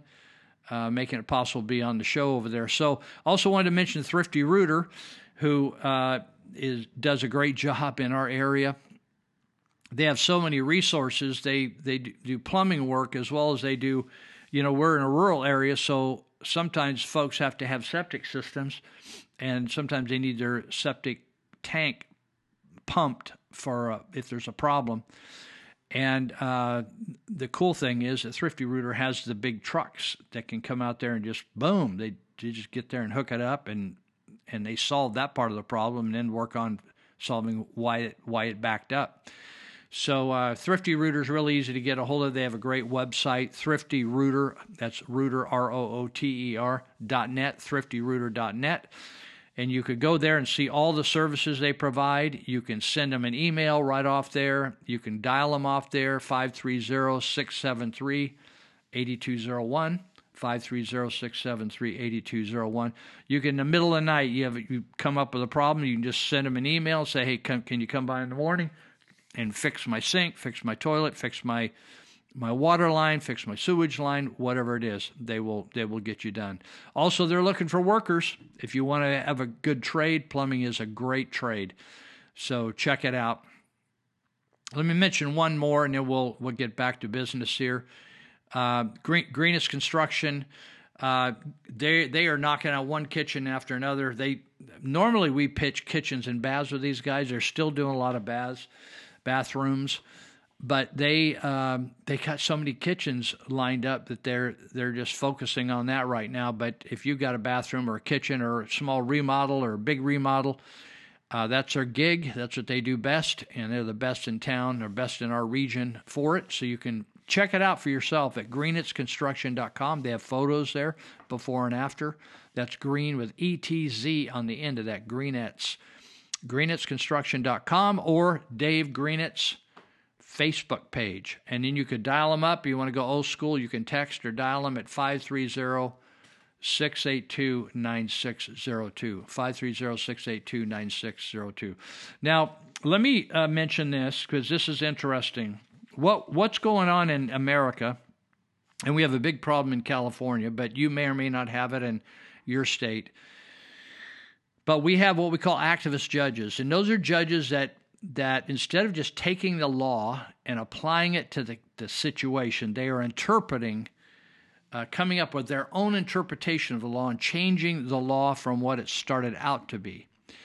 And um, so uh, it's so bad that the, uh, I believe it's the Ninth Circuit, which is here in California, uh, their their uh, decisions continually get overturned at the Supreme Court because they're just baloney. They're just so full of baloney. And there's so many uh, activist judges and flawed judges or crummy judges in California that if a person wants to sue a big organization like it that's a multinational or they're uh, in a number of states, they will go to another state and sue them rather than in California. So in in um, we a couple years ago in 2018 in November, the county of Yuba put a the supervisors put a ballot measure uh, up that said they wanted to, they they focused on uh, needing money for public safety and they wanted a one percent sales tax added to the state sales tax, and so w- when they do that locally, then they keep the whole one percent uh, locally to spend on whatever the whatever they promoted. So they pitched really hard. They pitched that this is public safety and all that kind of stuff. And there's rules in California if you if you just want a general tax, like hey, we need more money in general, uh, and we're going to use it on all these kinds of things. But uh, we, but we have we're not legally restricted. We just want to spend it anywhere. Then you just have to get 50% plus one voter over 50% to okay that if you want to spend it on, oh, we want to build a new gymnasium, we want to build a new town center, we want to build a new sewage system for the city, we want to build a new firehouse, a specific project like that, or or or public safety, or fire departments, or etc. Then you need a two thirds vote to approve that, right? That's what the propositions that were passed by the voters Prop 13, Prop uh, 218, and Prop 57 all said you needed two thirds votes for special taxes. So anyway, when they put put this tax on. Um, Howard Jarvis Taxpayers Association, which is the tax fighters and uh, consumer helpers that we have in California, Howard Jarvis Taxpayers Association, they contacted Yuba County supervisors. They said, "Hey, you've written this ordinance wrong uh, you've got it written as if it's a special tax, but you're only saying you need 50% plus one. Basically, they just thumb their noses at Howard Jarvis. This is what they do for a living every day. And uh, so when the thing passed at 53%, the Yuba County supervisors and all the Yuba County employees jumped up and down for glee. And then they got sued, and the super, uh, the Superior Court Judge Stephen Berrier in Yuba County said, Yep, I agree with the people filing the lawsuit. It is a special tax, and you needed two thirds, not 53%. So then the, the county uh, appealed it to three appellate court justices who turned around and said, No, we agree with the supervisors. So this is the first time that Howard Jarvis has written specifically their take on it. So I wanted to read it to you. This is a summary of cases from their docket. I, I belong to the Howard Jarvis Taxpayers Association. I'm a don't I, I donate to them. I'm a member. So I get these legal briefs on these lawsuits all over the state. They say Howard Jarvis taxpayers versus County of Yuba, special sales tax disguised as a general tax upheld. Measure K on November 28, 2018 ballot in Yuba County asked voters to approve a 1% sales tax increase for public safety hyphen essential services in quotes. The ordinance listed exclusive special purposes followed all government code requirements for a special tax and created no option for defaulting to general services. HJTA advised the county that it was special tax requiring two thirds vote. The county ignored our advice, and when Measure K received a 54% vote, I may have said 53%, it's either 53 or 54. Anyway, the county declared it passed. HJTA filed a complaint to invalidate the tax. Trial court sided with us, declared Measure K invalid because it was obviously a special tax disguised as a general tax, and without a two thirds vote, it did not pass. The county, however, appealed our just what I said, went to the third district court of appeal, and the court. Listen to this: the court of appeal reversed uh, the the uh, superior court decision. The decision. This is what's important. I'm telling you that the government right now is running roughshod over the citizens. And of course, people that work for government are okay with it because that's that's how they're getting their, their pensions paid for, uh, and their payments, and they're they're they're the highest paid. They get paid about a third more. Uh, the average pay of a government employee is about a third more than the average pay of a, a private employee in Yuba County, just in Yuba County and they're paid till they drop dead. The decision invented, here's the important part the decision by the appellate court invented, this is what's dangerous about judges, invented a new, narrower test for finding a special tax than the one utilized in earlier cases. In other words, there's, there's precedent on these in earlier cases. Let me say it again. The decision invented a new, narrower test for finding a special tax than the one utilized in earlier cases.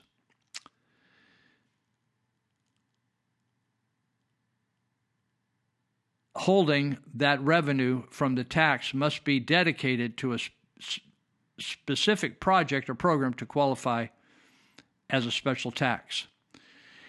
So um, that's the situation that we're in right now. And the only way to reverse this, it's a 10 year tax, the only way to reverse this is to uh, put it on, the, on a ballot and repeal it. So that's, that's what we're faced with here in Yuba County. And I missed my window. I'm going to have to get it next break. I'm going to have to move these back and do it differently uh, on my uh, Stu Peters. I've been putting off the Stu Peters deal. I was supposed to do it this clip this section and I missed it. So I'll have to do it right after the break here where we got five minutes to go. So I'll I'll go on and, and get on to something else. I wanted to mention also um,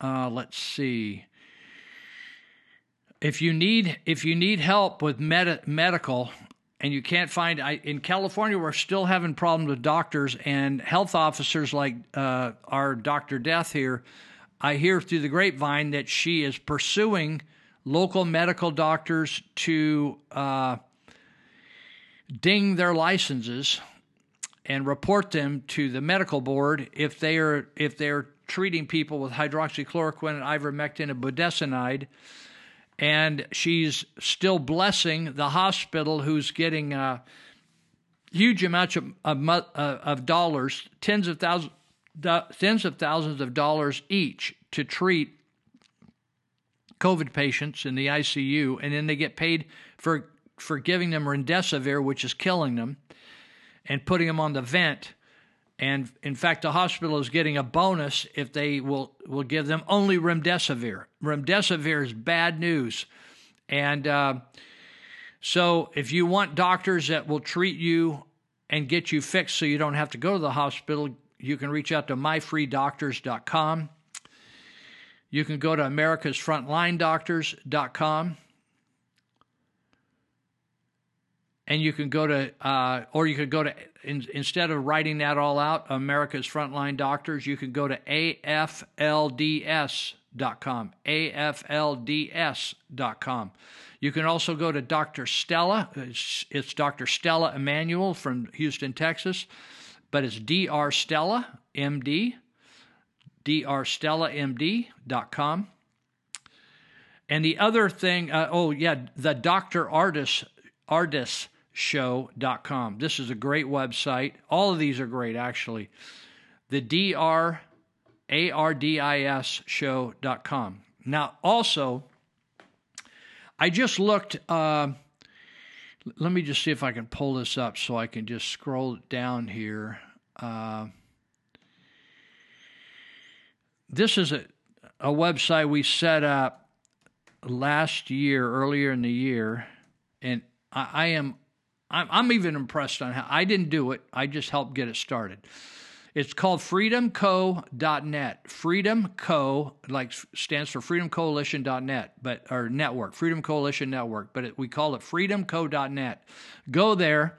It says Freedom Coalition up in the corner and it says making a stand against tyranny.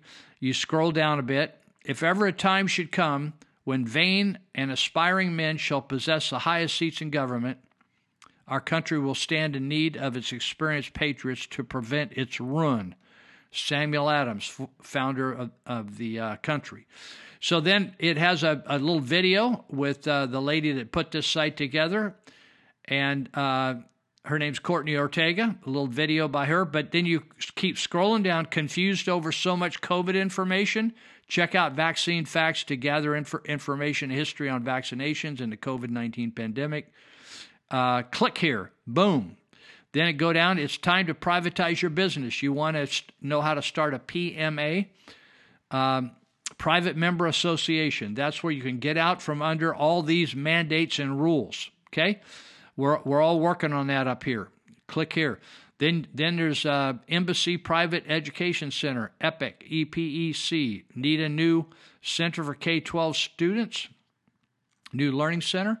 You can click there and go over to that. See, if you go to freedomco.net, this is a EPIC is in Sutter County. No masks, no no social distancing, uh, no distance learning, uh, unless you want to, but you don't have to. Stay apart. Uh, people mix it up, play together, hang out together, eat together, you have lunch together. Need help with a religious exemption? They got downloads, instructions, Church of Glad Tidings, pastoral help you, fact sheet on religious exemptions. Scroll down, you got you find Peggy Hall at at thehealthyamerican.org, thehealthyamerican.org. So you can uh, it's she's got a deal here for Kaiser and all employers, you are required to accommodate religious exemptions. She's got a a video there. She's got she's on all kinds of platforms. She got run off YouTube on some, but she's on Rumble, BitChute, uh, Brighteon. She's on a lot of them. Uh, how to get out of wearing a mask, a face mask at a store. Uh, what is metaverse? Uh, there's all kinds of COVID narrative is crumbling regarding the vaccine. Uh, the genetic bioweapon and the COVID 19 vaccine, all kinds of videos, all great information uh, that you can listen to. Okay, documentary videos, video series. So you can also find, if you're from California, about 10 or 11, 12 counties are now involved. Let me see if I can. The coalition, let's see, one, one, two, three, four, five, six, yeah, 13, 15 counties, something like that. We're going to take a break. Going to be right back, okay? I make a rich woman beg, and I make a good woman steal. I make an old woman blush, and I make a young girl squeal. I wanna be yours, pretty baby, yours and yours alone. I'm here to tell you, honey, to bad.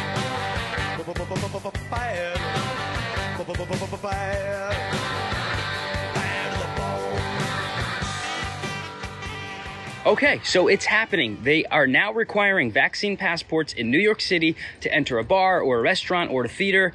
Mayor de Blasio is calling it the key to New York City pass.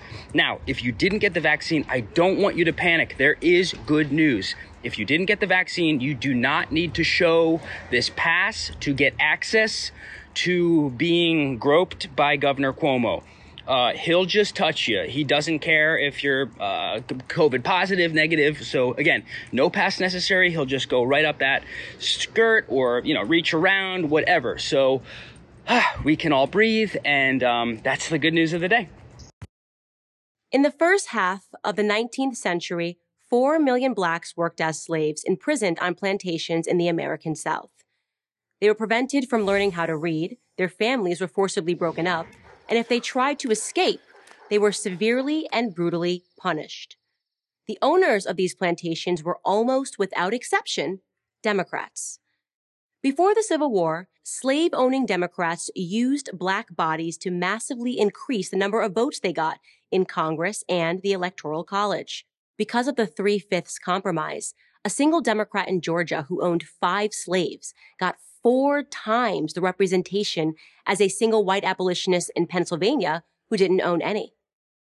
So for Democrats, it has always been about using black bodies for political power. How they are used may vary, but the plantation model remains a constant, even today. Despite the fact that blacks are no longer enslaved, many black children barely learn to read in poorly performing schools.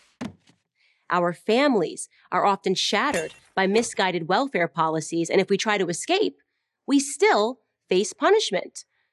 Of course, the plantations of the 21st century are not physical, they are virtual.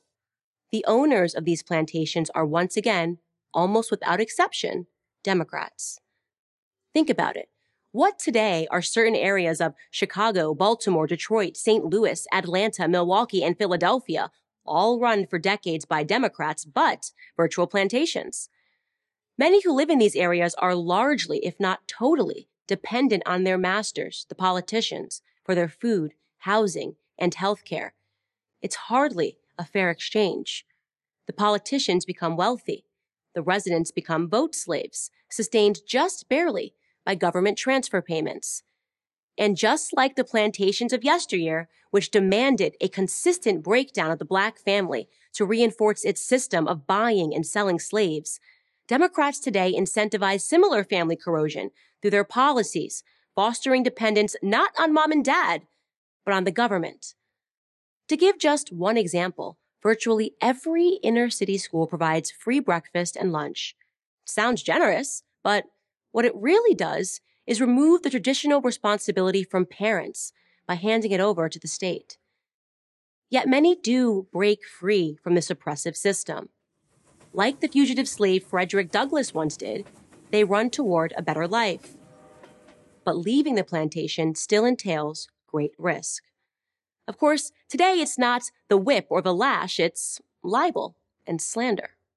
The purpose is to bring black conservatives within an inch of their professional and sometimes personal lives a warning that rebellion will not be tolerated.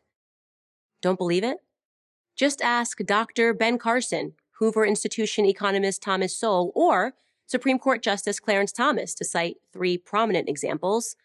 Carson, one of the most celebrated brain surgeons of the modern era, has been called stupid by the legacy media because he has conservative political views. Thomas Sowell, who went to Harvard and taught at Cornell, Amherst, and UCLA, and may be the nation's most brilliant economist, has largely been ignored, while many lesser lights have been celebrated. Clarence Thomas, one of the luminous legal minds of our time, was the victim of a massive smear campaign during his nomination to the Supreme Court. Because of his conservative views, his reputation was dragged through the media mud. This is how he described the experience. It is a high tech lynching for uppity blacks who in any way deign to think for themselves, to do for themselves, to have different ideas. And it is a message that unless you kowtow to an old order, This is what will happen to you. You will be lynched, destroyed, caricatured, rather than hung from a tree. Today's plantation owners will do anything to hold on to what they see as their property. Little wonder. In 2012, Barack Obama received 93% of the black vote. In 2016, Hillary Clinton received 88%. That dip was a critical factor in Clinton's loss. The Democrats know that they can't lose the black vote and win a national election, so they make up lies. They say America was founded for the purpose of perpetuating slavery. They say white people hate us. They say the entire system is racist and that our only hope is them. The same old Democrats.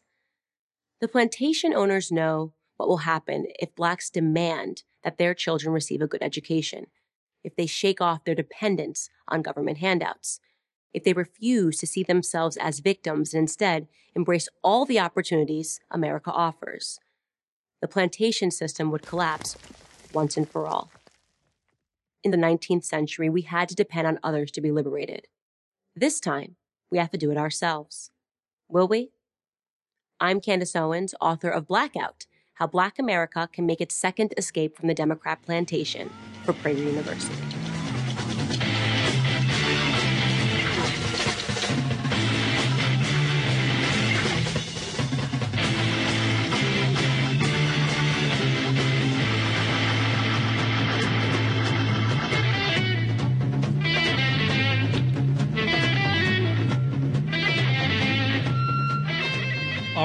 Our fifth segment, and uh, we're going to listen to, uh, in a few minutes, we're going to listen to this uh, Stu Peters clip with Dr. David Martin. But first of all, I wanted to, a friend of mine who used to uh, live and work here for many, many years and is a veteran, military veteran, and also served uh, in the uh, uh, law enforcement field, uh, here, there, and everywhere, probation, and then for Homeland Security, etc. But um, he sent me this. I thought it was good because uh, I, I worked as a chaplain, a volunteer chaplain for uh, Marysville Police Department here, and also did other work for other law enforcement agencies, sheriff and police departments. So I've known lots of law enforcement, and I have many, many law enforcement friends. Have great respect for law enforcement, and so I want to read this to you because there's all this pressure in many uh, communities, not so much ours, ours, but uh, in other like Sacramento, uh, bigger cities in, in Oakland, San Francisco, all over the United States. But he sent this. He said most cops are are. Uh, he just passed along. I don't think he wrote this. Maybe he did, but uh, whoever wrote it is good. He said most cops are salt of the earth people. Unlike politicians, they will never get rich and are held to the highest standards. They are sons, daughters, wives, husbands, and fathers.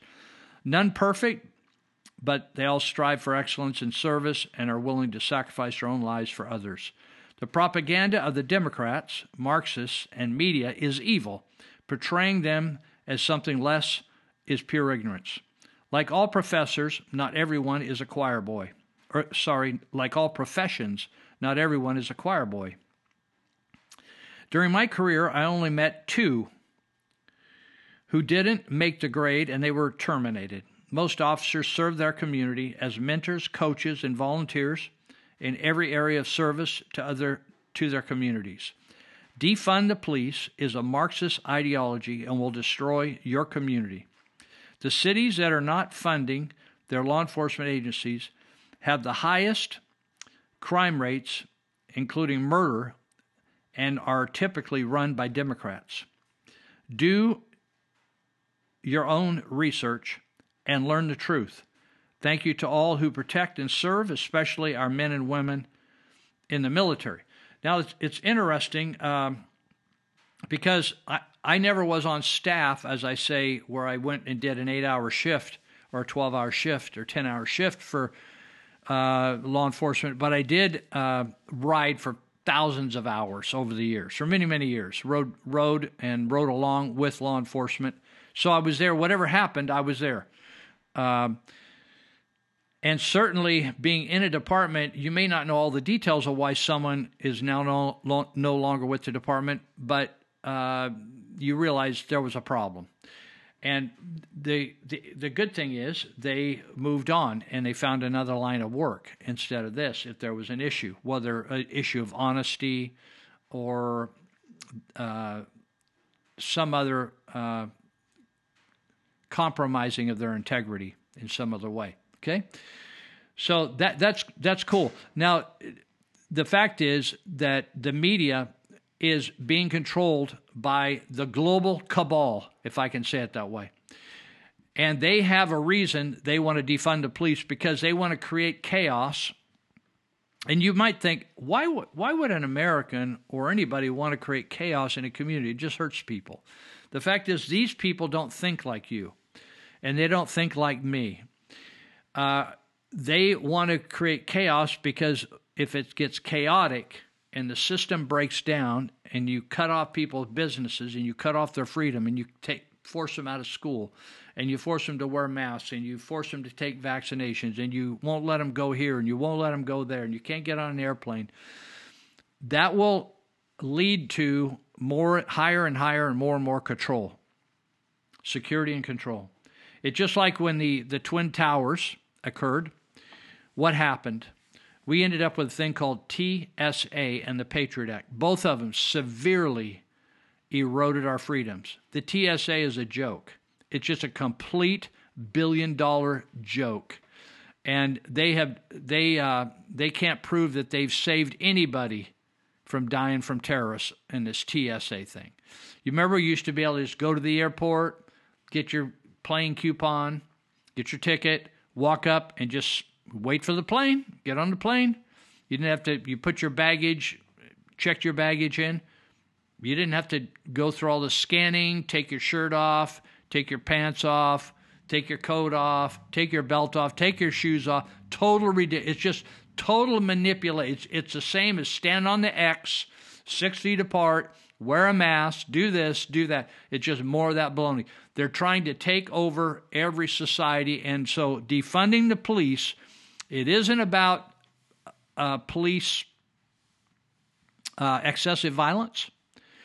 It isn't about police racism. This is all fraudulent propaganda. You remember I talked about Joseph Goebbels? They created propaganda to stir up the German people against the Jews and gypsies and others, right? That's exactly what the government of Yuba and Sutter counties is doing is stirring up uh, and they're doing it in every county and they're doing it in states, stirring up the public against one another. Divide and conquer, divide and conquer. Blacks against whites, vaccinated against unvaccinated, right? Teachers against parents, right? On and on. They're, every area of our life is just in an uproar right now. So, uh, well, I want to uh, introduce this. We're going to listen to Dr. David Martin. It's about a 13 minute clip here. And then uh, I'll come back in at the end and just kind of give a little uh, transition to the end of the uh, the segment here. But we're going to listen to uh, this is Stu Peters. You can get him on all the platforms. Probably I look at him on Rumble, BitChute, probably. Brighteon, a whole bunch of them. Stu Peters, he's, he interviews people every day. He's got a great podcast. Listen to him whenever you can. And so uh, here we go right now. Dr. David Martin has been spending the past year and a half fighting to unravel what he says is the global conspiracy of coronavirus centralized right here in the United States. Coronavirus may have first been identified in late 2019 in China, but Dr. Martin says the pandemic was planned, and you can see the planning start all the way back in 2015.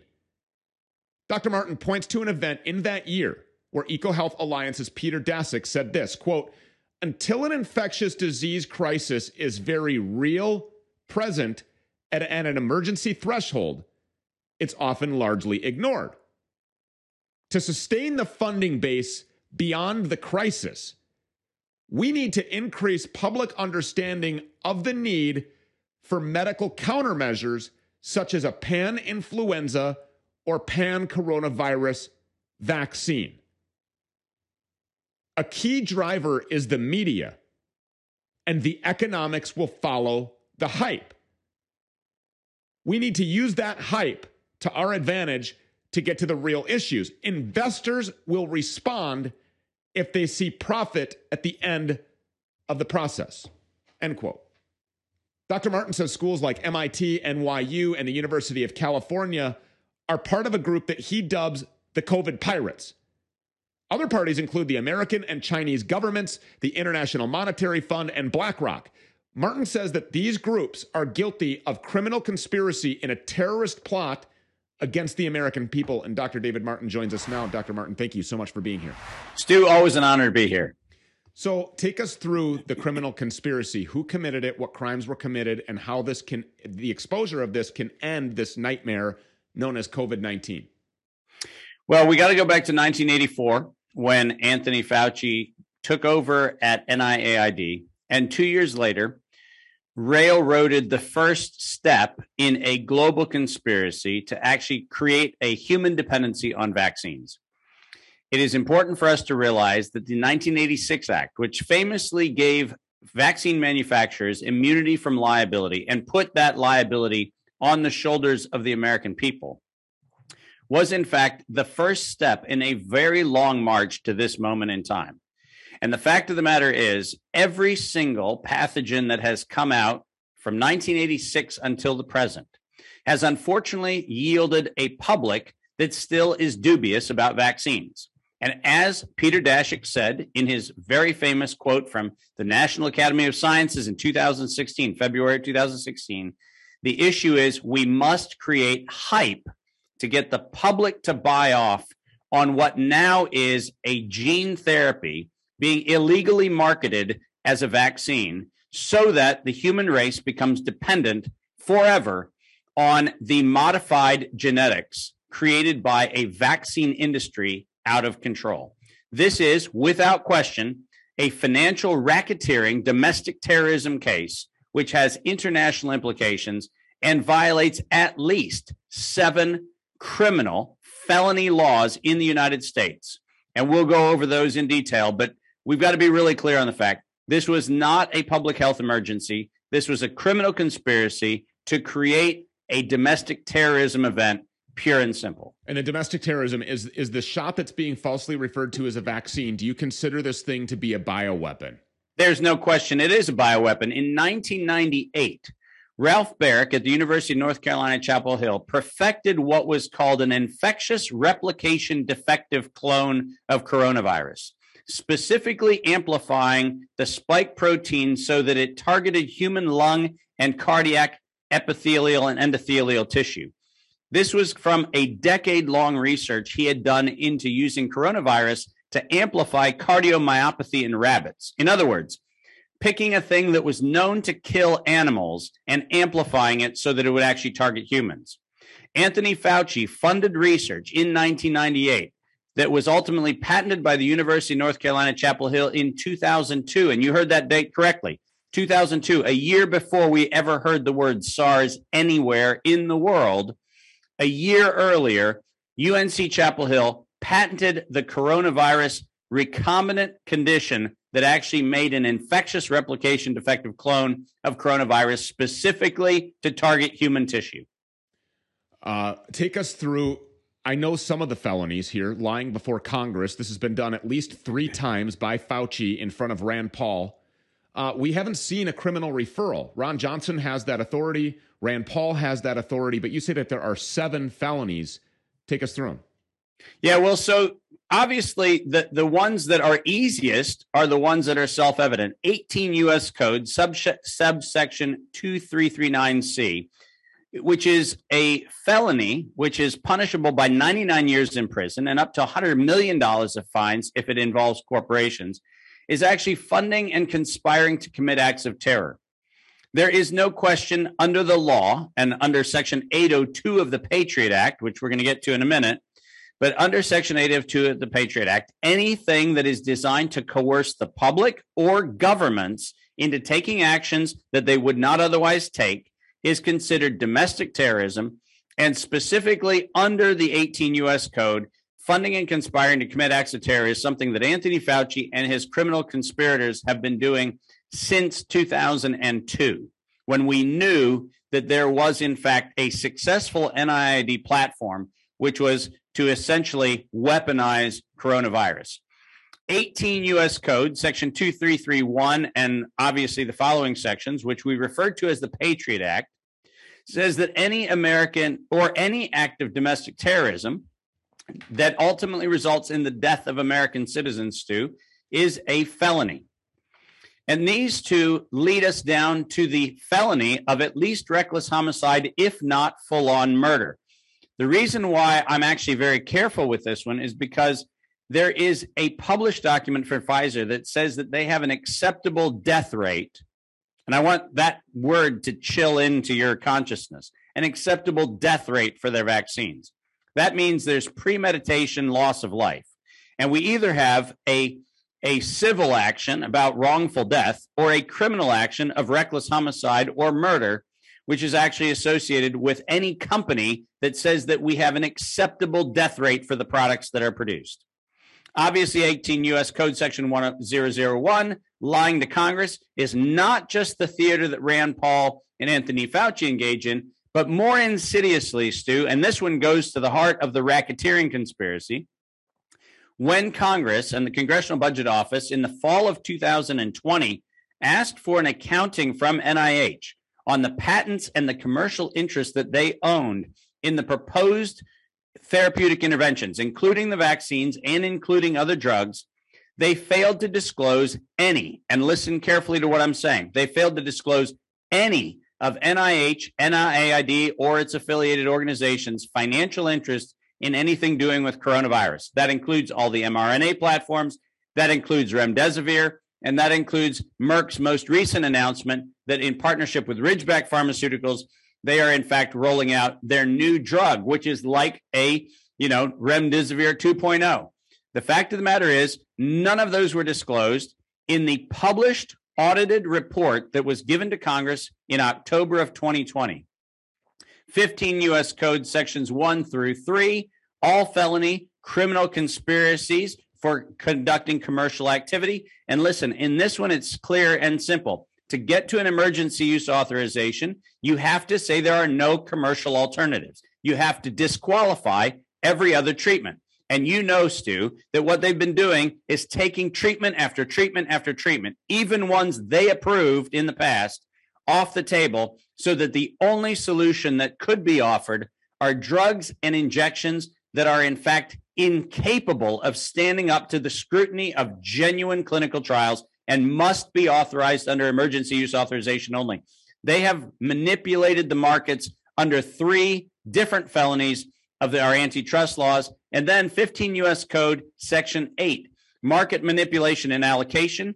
Over $50 million has been awarded to the criminal conspirators without competition, meaning that the federal government is giving the winners since 2012, giving the winners money that is not open and fair competition in violation of 15 U.S. Code Section 8. And last but not least, this is the most important one in terms of the prima facie case.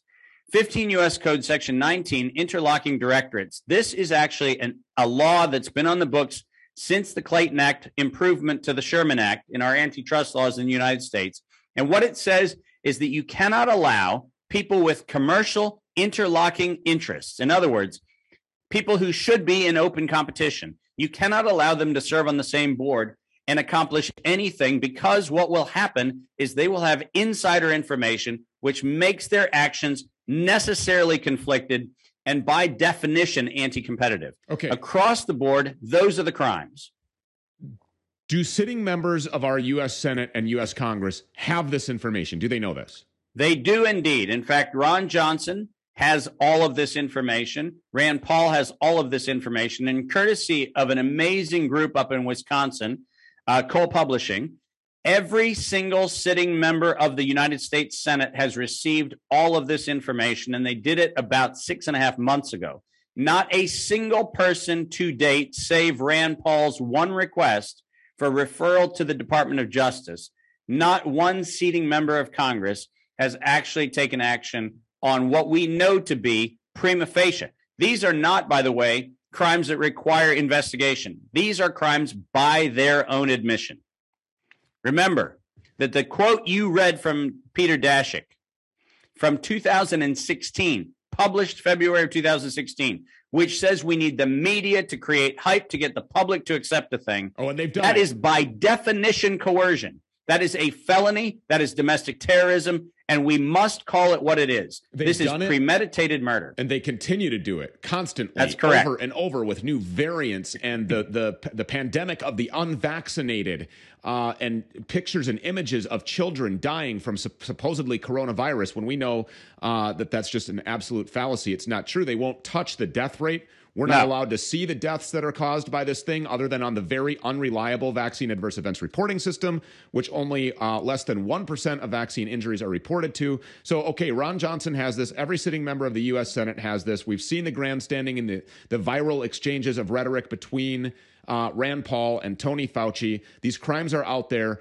Uh, everybody is saying, Okay, our election was stolen right out in front of us. Okay, the audit was done; it's come and gone. Okay, uh, th- th- this this coronavirus, we know it's we know it as the planned pandemic. And Peter Daszak, by his own admission, is saying this was a planned pandemic. Uh, Documents and patents going all the way back to 2015, and probably even before that, prove that this Yep. was a pandemic.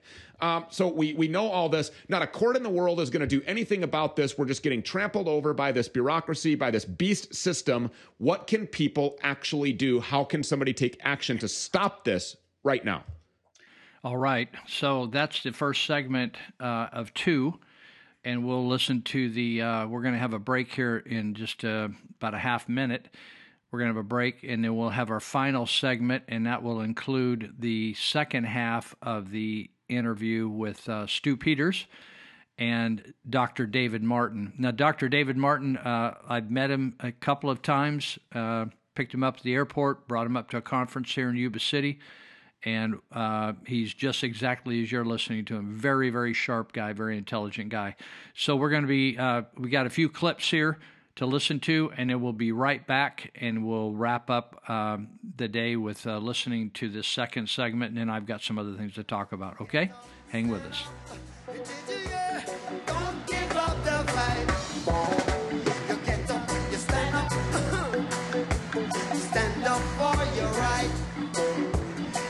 up, you stand up.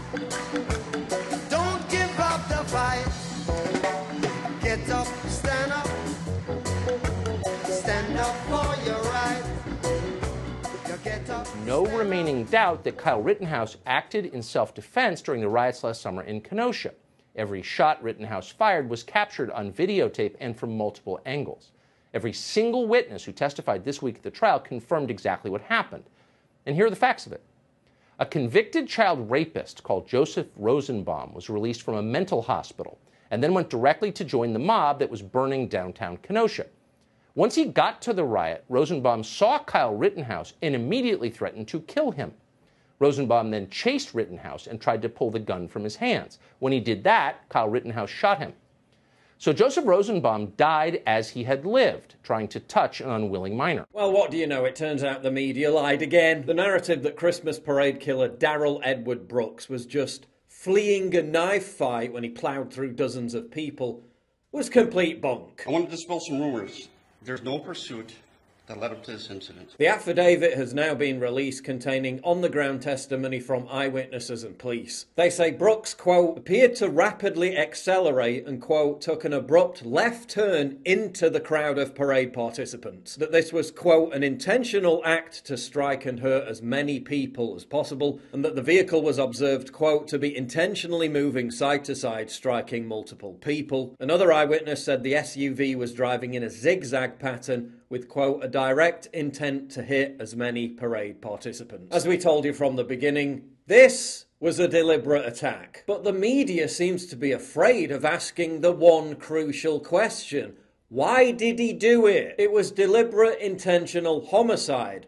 Why? What was the motive? What did he tell the police? It's in Wisconsin, two days after the Rittenhouse verdict. The killer is posting on Facebook about the Rittenhouse verdict. He previously posted his support for BLM. He posted a picture of a fruit bowl arranged to display the letters BLM with a raised fist. calls for random attacks on white people, and anti police rap songs where he name drops George Floyd. Do you think any of that could possibly inform the killer's motive? Or did he just randomly in the spur of the moment, decide to rampage through a crowd of people for no reason whatsoever. One prominent BLM supporter even tacitly embraced the attack as a form of revenge for the Rittenhouse verdict. This has to do with the verdict. The revolution has started.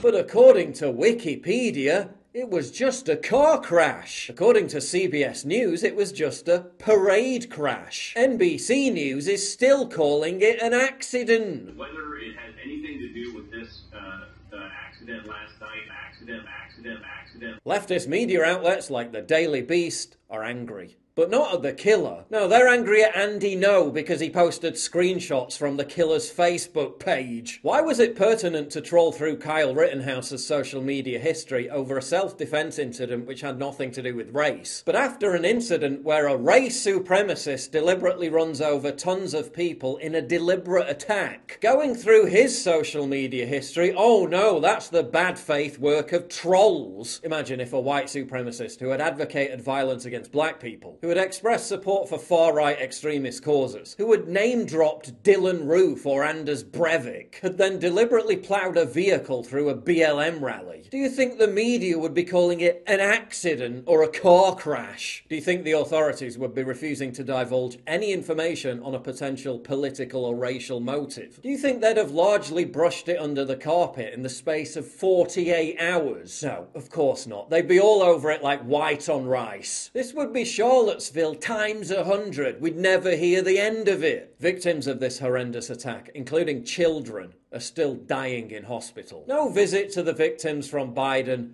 No national mourning and an increasingly diminished media interest. Kamala Harris visited Jacob Blake in hospital and helped raise bail money for violent criminals. Yet in this case, the White House hasn't even helped promote fundraisers for the victims. Well, I will, and they're in the description below. Darrell Edward Brooks was set free to conduct his rampage thanks to being freed on bond two days before for the measly bail sum of $1,000. The district attorney responsible for this policy even previously admitted that it was, quote, guaranteed someone is, quote, going to go out and kill somebody as a result of this bail reform. But bail is racist, see, so apparently it's all worth it. And what was AOC's response to the attack in Wisconsin? The day after the massacre, the day after, she took to Twitter to lobby for more bail reform, and not a single tweet, not a single word about the attack in Wisconsin. These people are truly sick. Six people are dead. At least 62 are injured. 13 children remain hospitalized, and six are in critical condition. And purely because the entire thing completely demolishes the media's contrived moral panic hysteria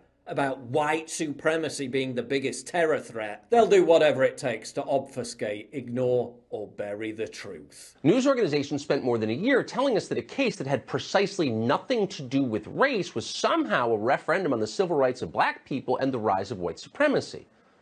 So if it turns out those lies, and they are lies, got six people murdered, they'll probably be the last to tell us that. Yeah, my knees got weak. Love me too tight, girl. Last week, all through the week. Love me too tight. I'm gone away. Okay, uh, we're in our last segment. And I wanted to mention a couple of our uh, sponsors to say thanks to them and, and uh, encourage you if you need them. Uh, they're around here if you're listening from our area here in Northern California. So we got uh, one other plumber here, the plumbing doctor. Uh, they serve Yuba Sutter counties. Thrifty Rooter serves a few other counties as well in the surrounding area. Plumbing Doctor is 530 671 9111. You can reach them 24 hours a day, and they will uh, serve you 24 hours a day. And uh, great people. I, in fact, all these people I know, I wouldn't even have them on here if I thought they were questionable or uh, if I wouldn't use them myself. I, in fact, I've used every one of these people uh, myself. Uh, so, uh, Universal Security also, uh, Monty Hecker and his wife have started this uh, security business, security business. many years ago when he, he got out of the Air Force, and uh, he is a vet, and they've built this business from scratch, just like the Thrifty Rooter people have, and Greenest Construction, Plumbing Doctor, North Valley Paralegal, uh, All Power. Service. You know, a lot of these people are what the type of people that make America great, and they start their own businesses, and they got skin in the game. And so Monty Hecker started this business, and now, even though he's his headquarters is in Yuba County, in Northern California, it's uh, they they are serving all kinds of counties in Northern California. We consider about 24 counties of the 58 counties of California in nor in the north part, and so they're scattered all over. So if you're listening uh, and you think, "Oh, I'm not in Yuba Sutter," and and but but if you would like to be a guard or work in surveillance or patrol or whatever they call it, uh, they will train you to do that. And they have some of the classes online, some of the classes you would take in Yuba County.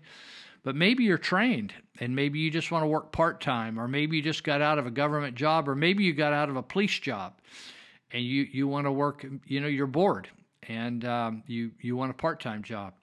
So they, I met a fellow I went to high school with, and he said, "Lou, I got finished." He was a delivery, drove a delivery service van, and delivered milk for years, and his whole career was delivering to grocery stores. And he said, "I just drove me crazy staying home." So he went to work as a guard um, and cleared people coming into the courthouse. So you might want to check into uh, doing that. They're looking for good people. They will train you at Elite Universal Security, and you can reach them at 530 749 0280. Let me say it again 749 0280. And you can also check their websites out, and sometimes on their websites they'll list the areas that they need, uh, the areas of the, the community or the, the the state that they need people in. But even if you don't see that there, I would call them and just say, "Hey, I'm over here. If you get a job, I'd like to work over here." Uh, so eliteuniversalsecurity.com and api-academy.com. They'll also, if you uh, are you wanting to learn, uh, maybe you're thinking, I'm going to get me a taser or or I'm going to get me some sprays to protect myself, or I want to get a concealed weapons permit. They can help you with all that there. And even if you don't want, you don't want to go to work for them, but you just want that, they have their own shooting range. They can help you uh, get all set up. So, um, Elite Universal Security, Greenest Construction, The Plumbing Doctor, Thrifty Rooter, North Valley Paralegal, Peachtree Health, that's Dr. Cassidy, and All Power Services.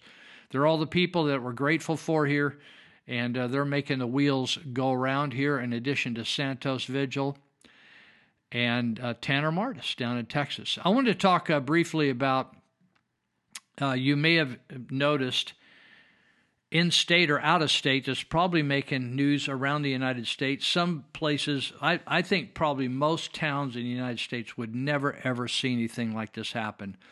But in San Francisco, they basically uh, are letting the inmates run the prison. And, and I, what I mean by that is that you can be crazy, you can be drug addicted, uh, you can uh, be homeless, uh, you can live any way you want. Uh, they will not arrest you and uh, people have they people uh, there are no laws basically in San, in San Francisco now.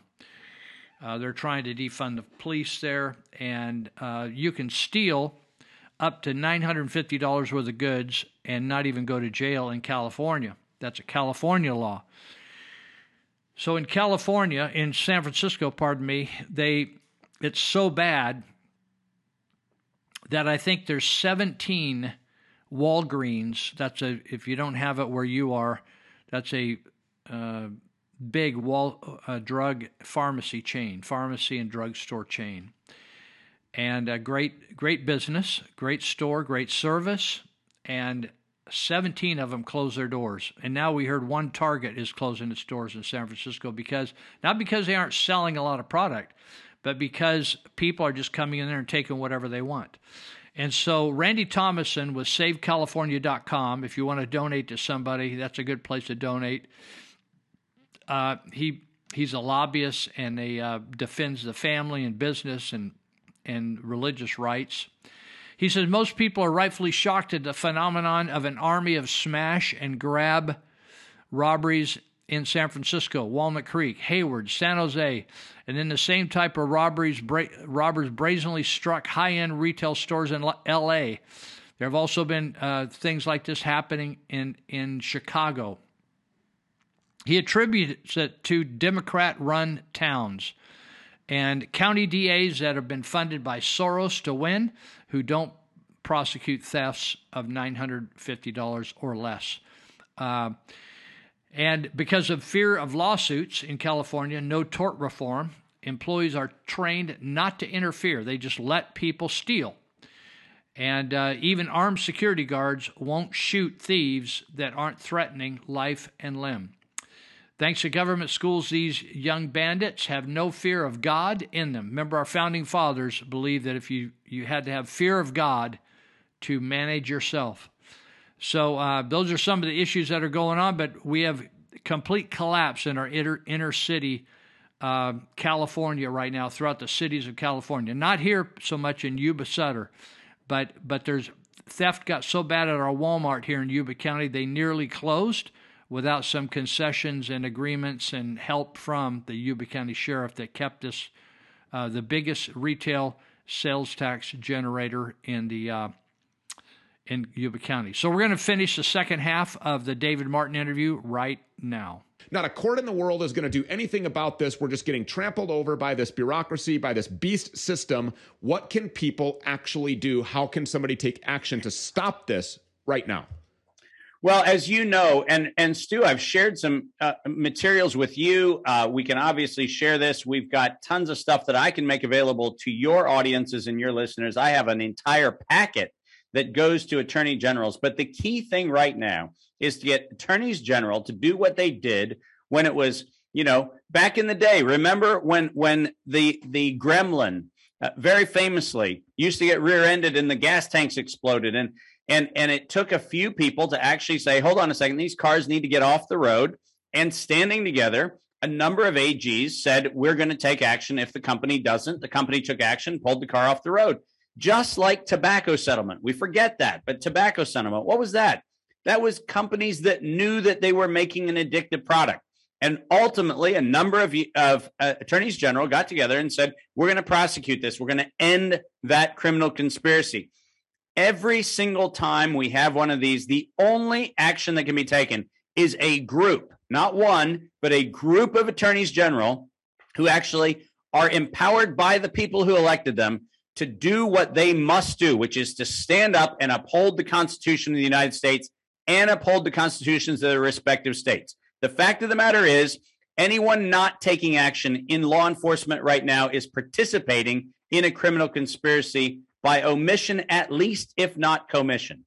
Stu, I had a conversation just a couple of days ago with a very well placed attorney general in the United States who I'm co- counting on to take action. And I raised a very interesting point. I said, I have a suspicion that the emergency declaration that your governor signed did not come out of your office. And they chuckled and they said, Well, of course not. We didn't write it. And I said, Well, that's interesting. Wouldn't it be interesting to find out who actually wrote the emergency declarations, which shut down the economy of your state? And ironically, there was this chilling silence, at which point in time I said, and that we can only uncover with criminal discovery. Because if we actually have criminal discovery, we will have the ability to find out who wrote those freaking memos because they start with recitals that we know are false. There was not a novel virus. The only novelty determination was made by people with a financial interest in promoting emergency use drugs. Let me say that one more time. The only people who have validated that there was a novel virus all have undisclosed commercial interest in drugs that could only be authorized under an emergency use authorization. There was not an independent member of the World Health Organization's International Committee on Taxonomy of Viruses, not one, not a single unconflicted party.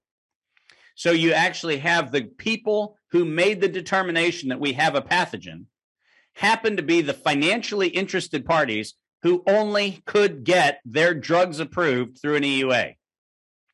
I mean, it seems That's so open and racketeering, shut. pure and simple. Yes, absolutely. And then the emergency use drugs that are in this AI protocol that is flooding the doctor's epic systems. You have patient with A or B, you must do C or D, are all of the drugs from the same group of people. Exactly. Remdesivir is a perfect example. Remdesivir and Merck's latest drug with with Ridgeback Pharmaceuticals. People don't understand that came out of the same racketeering crowd, Vanderbilt, UNC Chapel Hill, and so forth. And remember, Kizzy Corbett, the woman who was at the Vaccine Research Center at NIAID, who happened to be the one who happened to give Moderna the sequence for the spike protein that went into the vaccine, who happened to sign an agreement with UNC Chapel Hill to share spike protein data in November of 2019. Kizzy Corbett graduated from, are you ready for this? UNC Chapel Hill. Can't make it up. So the attorney general that you spoke to, where there was the chilling silence, are you optimistic that that particular person is going to look at a criminal action? I am optimistic that we may go down the pathway of getting something that's slightly better than an AG action. We have in this in this country and in most states very powerful laws to impanel grand juries and to impanel special prosecutors. And if people want to be very specific with what to ask their attorney general to do, we need a grand jury and we need the appointment of special prosecutors who have subpoena authority to go after these particular individuals. And specifically, the people who we must seize their communication are Peter Daszak, Dr. Anthony Fauci, and Dr. Ralph Baric. The fact of the matter is, those three people, among a whole host of others, but those three people have written records of this criminal conspiracy dating to at least 2005, if not 2002. There are a lot of viewers to this program that are tired of these rallies and these uh, big ticket prices to go watch marquee values, celebrity politicians and candidates and influencers get on a stage and go buy my product and America will be great and chant, hold the line and hoorah and fight like a Flynn or whatever else.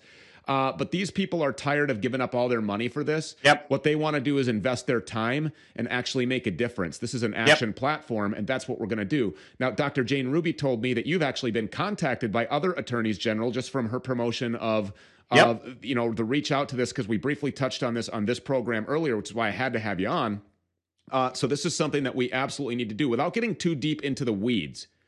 Do you know anything about this executive order, specifics on the EO, specifically that Trump signed relating to all of this vaccine nonsense, bioweapon stuff? Well, I'll tell you what, it's very disturbing. On September the 18th, 2019, the World Health Organization announced that it would do a worldwide exercise in the release of a respiratory pathogen so that we could get a worldwide acceptance of vaccine, right out of the playbook that you read at the top of the show. And the next day, within 24 hours, President Trump signed an executive order which in fact laid out the pathway for this now warp speed of developing alternative platforms for vaccines. The, the possibility that that was not coordinated is zero. That was a coordinated act. The president did not write an executive order overnight, having seen, you know, the World Health Organization publication the day before. There is no way that one day separating those two events is even theoretically possible. And in his testimony on December the 4th in front of Congress in 2019, so remember, this is before anyone has heard, no one has heard of coronavirus. In fact, the World Health Organization declared it eradicated. But on the 4th of December 2019, Anthony Fauci in front of Congress made reference to that executive order, stating that it authorized him to build self assembling nanoparticle vaccines and mRNA vaccines that needed to be done through the Department of Defense. There is no question that this is a public admission that the administration in 2019 was manipulated and coerced into self inflicted destruction. And I'm going to be really, really clear. You know, I stick to only facts, Stu. That's what I'm about. Yeah. But there is something that is so deeply troubling in the sequence of events that I have to go as far as to say that if this was not acts of treason, I am shocked. Because at at at no point Do I actually believe that on September the 19th, you know, somehow Donald Trump was convinced that somehow he should be issuing executive orders to the DOD to actually make self assembling nanoparticles and mRNA vaccines? My guess is he still doesn't entirely know what those things mean. So, who are you suggesting committed these acts of treason? Well, there's no question that Fauci admitted to it, so we might as well put him up where he belongs because he, in fact, admitted to the same. The, the good news is, I'm not making an allegation. When you admit to something in advance of a public health emergency, right, you're actually admitting that you did it. Your fingerprints are on the gun, and you're standing over the corpse. So, newsflash, you're definitely there. Do I think he acted alone? Absolutely not. Look at the fact that in 2016, when the UNC Chapel Hill paper was published that said SARS coronavirus was poised for human emergence. The SARS coronavirus they were making reference to was their modification of WIV1. WIV1, Stu, is the Wuhan Institute of Virology Virus 1. That was 2016, people. That was not some sort of wet market where somebody bought a bad bat in December of 2019. That was 2016, and it was called the Wuhan Institute of Virology Virus 1 because it was the COVID bioweapon that was designed from the 2013 samples taken from the six miners in China.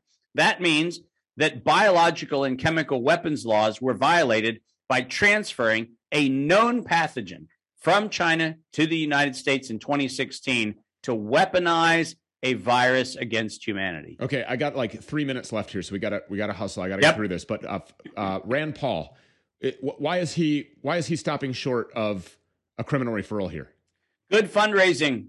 Every time he does a smackdown with Fauci, he goes on all social media the next minute going, Look who's standing up for America. Look who's holding Fauci accountable. Yeah, and a big people donate here must button. know that he is actually failing to disclose the October 2014 letter from NIAID to the UNC Chapel Hill researchers that said that their project was gain of function. Rand Paul has the letter in his possession. I know he has it because I know that it was given to him. And he refuses to drop the one piece of evidence which actually puts Fauci in jail. So we can contact him and we can do all those things, but it's he's it's proven to be ineffective. He's not going to do anything. We, what, what we need to do is take this route with these attorneys general. That's exactly right. Uh, so, but it also doesn't do any good to donate anymore to Rand Nope. Paul either. Nope. Uh, until somebody wants to do something and show that they actually are a person of action, I would say stop donating to them altogether uh, and stop using this GOP WinRed nonsense as well. Okay, so where can we find these packets? Can you give them to me? How can we easily? I'm going to send them to you. You will have them, and then you will have the freedom to disseminate them. They are packages that were prepared specifically with cover letters. The one I'm going to send you was actually prepared for the for the AG in Arizona, but you will be able to clut, cut and paste these letters, make them appropriate to your state, and Stu, you'll have them in your possession to share with everybody. And send these by certified mail is what you recommend. That's exactly right. Okay, send these by certified mail. They will be on my Telegram. They will be at stewpeters.tv. They'll be at redvoicemedia.com. There will be no excuse for not getting your hands on these things. Dr. David Martin, brilliant. You're a genius. Thank you so much for being here and for all Always good to be here. It's an honor to stand with you, Stu. I appreciate it. God bless you. All right, uh, PSA for the day. This is very important. Go to zstackprotocol.com right now. Protect yourself and, most importantly, your kids from these Tony Fauci war crimes, chimerically engineered, intentionally released Wuhan lab viruses, as well as other viruses, including influenza. Zev Zelenko, Dr. Zev Zelenko, the humanitarian genius, put it together a one pill formula you take twice a day. Prevent this virus from impacting yourself and your family. Put the stuff on auto ship to prevent delays from a huge demand for this stuff. The gummies are available for kids right now. Keep your kids safe. Go to zstackprotocol.com right now. This guy's the Nobel Prize nominee, Presidential Medal of Freedom nominee who saved thousands of lives in upstate New York while Cuomo was sending geriatrics, helpless geriatrics, to their death. In the modern day progressive death camps, the modern day ovens, the killing fields.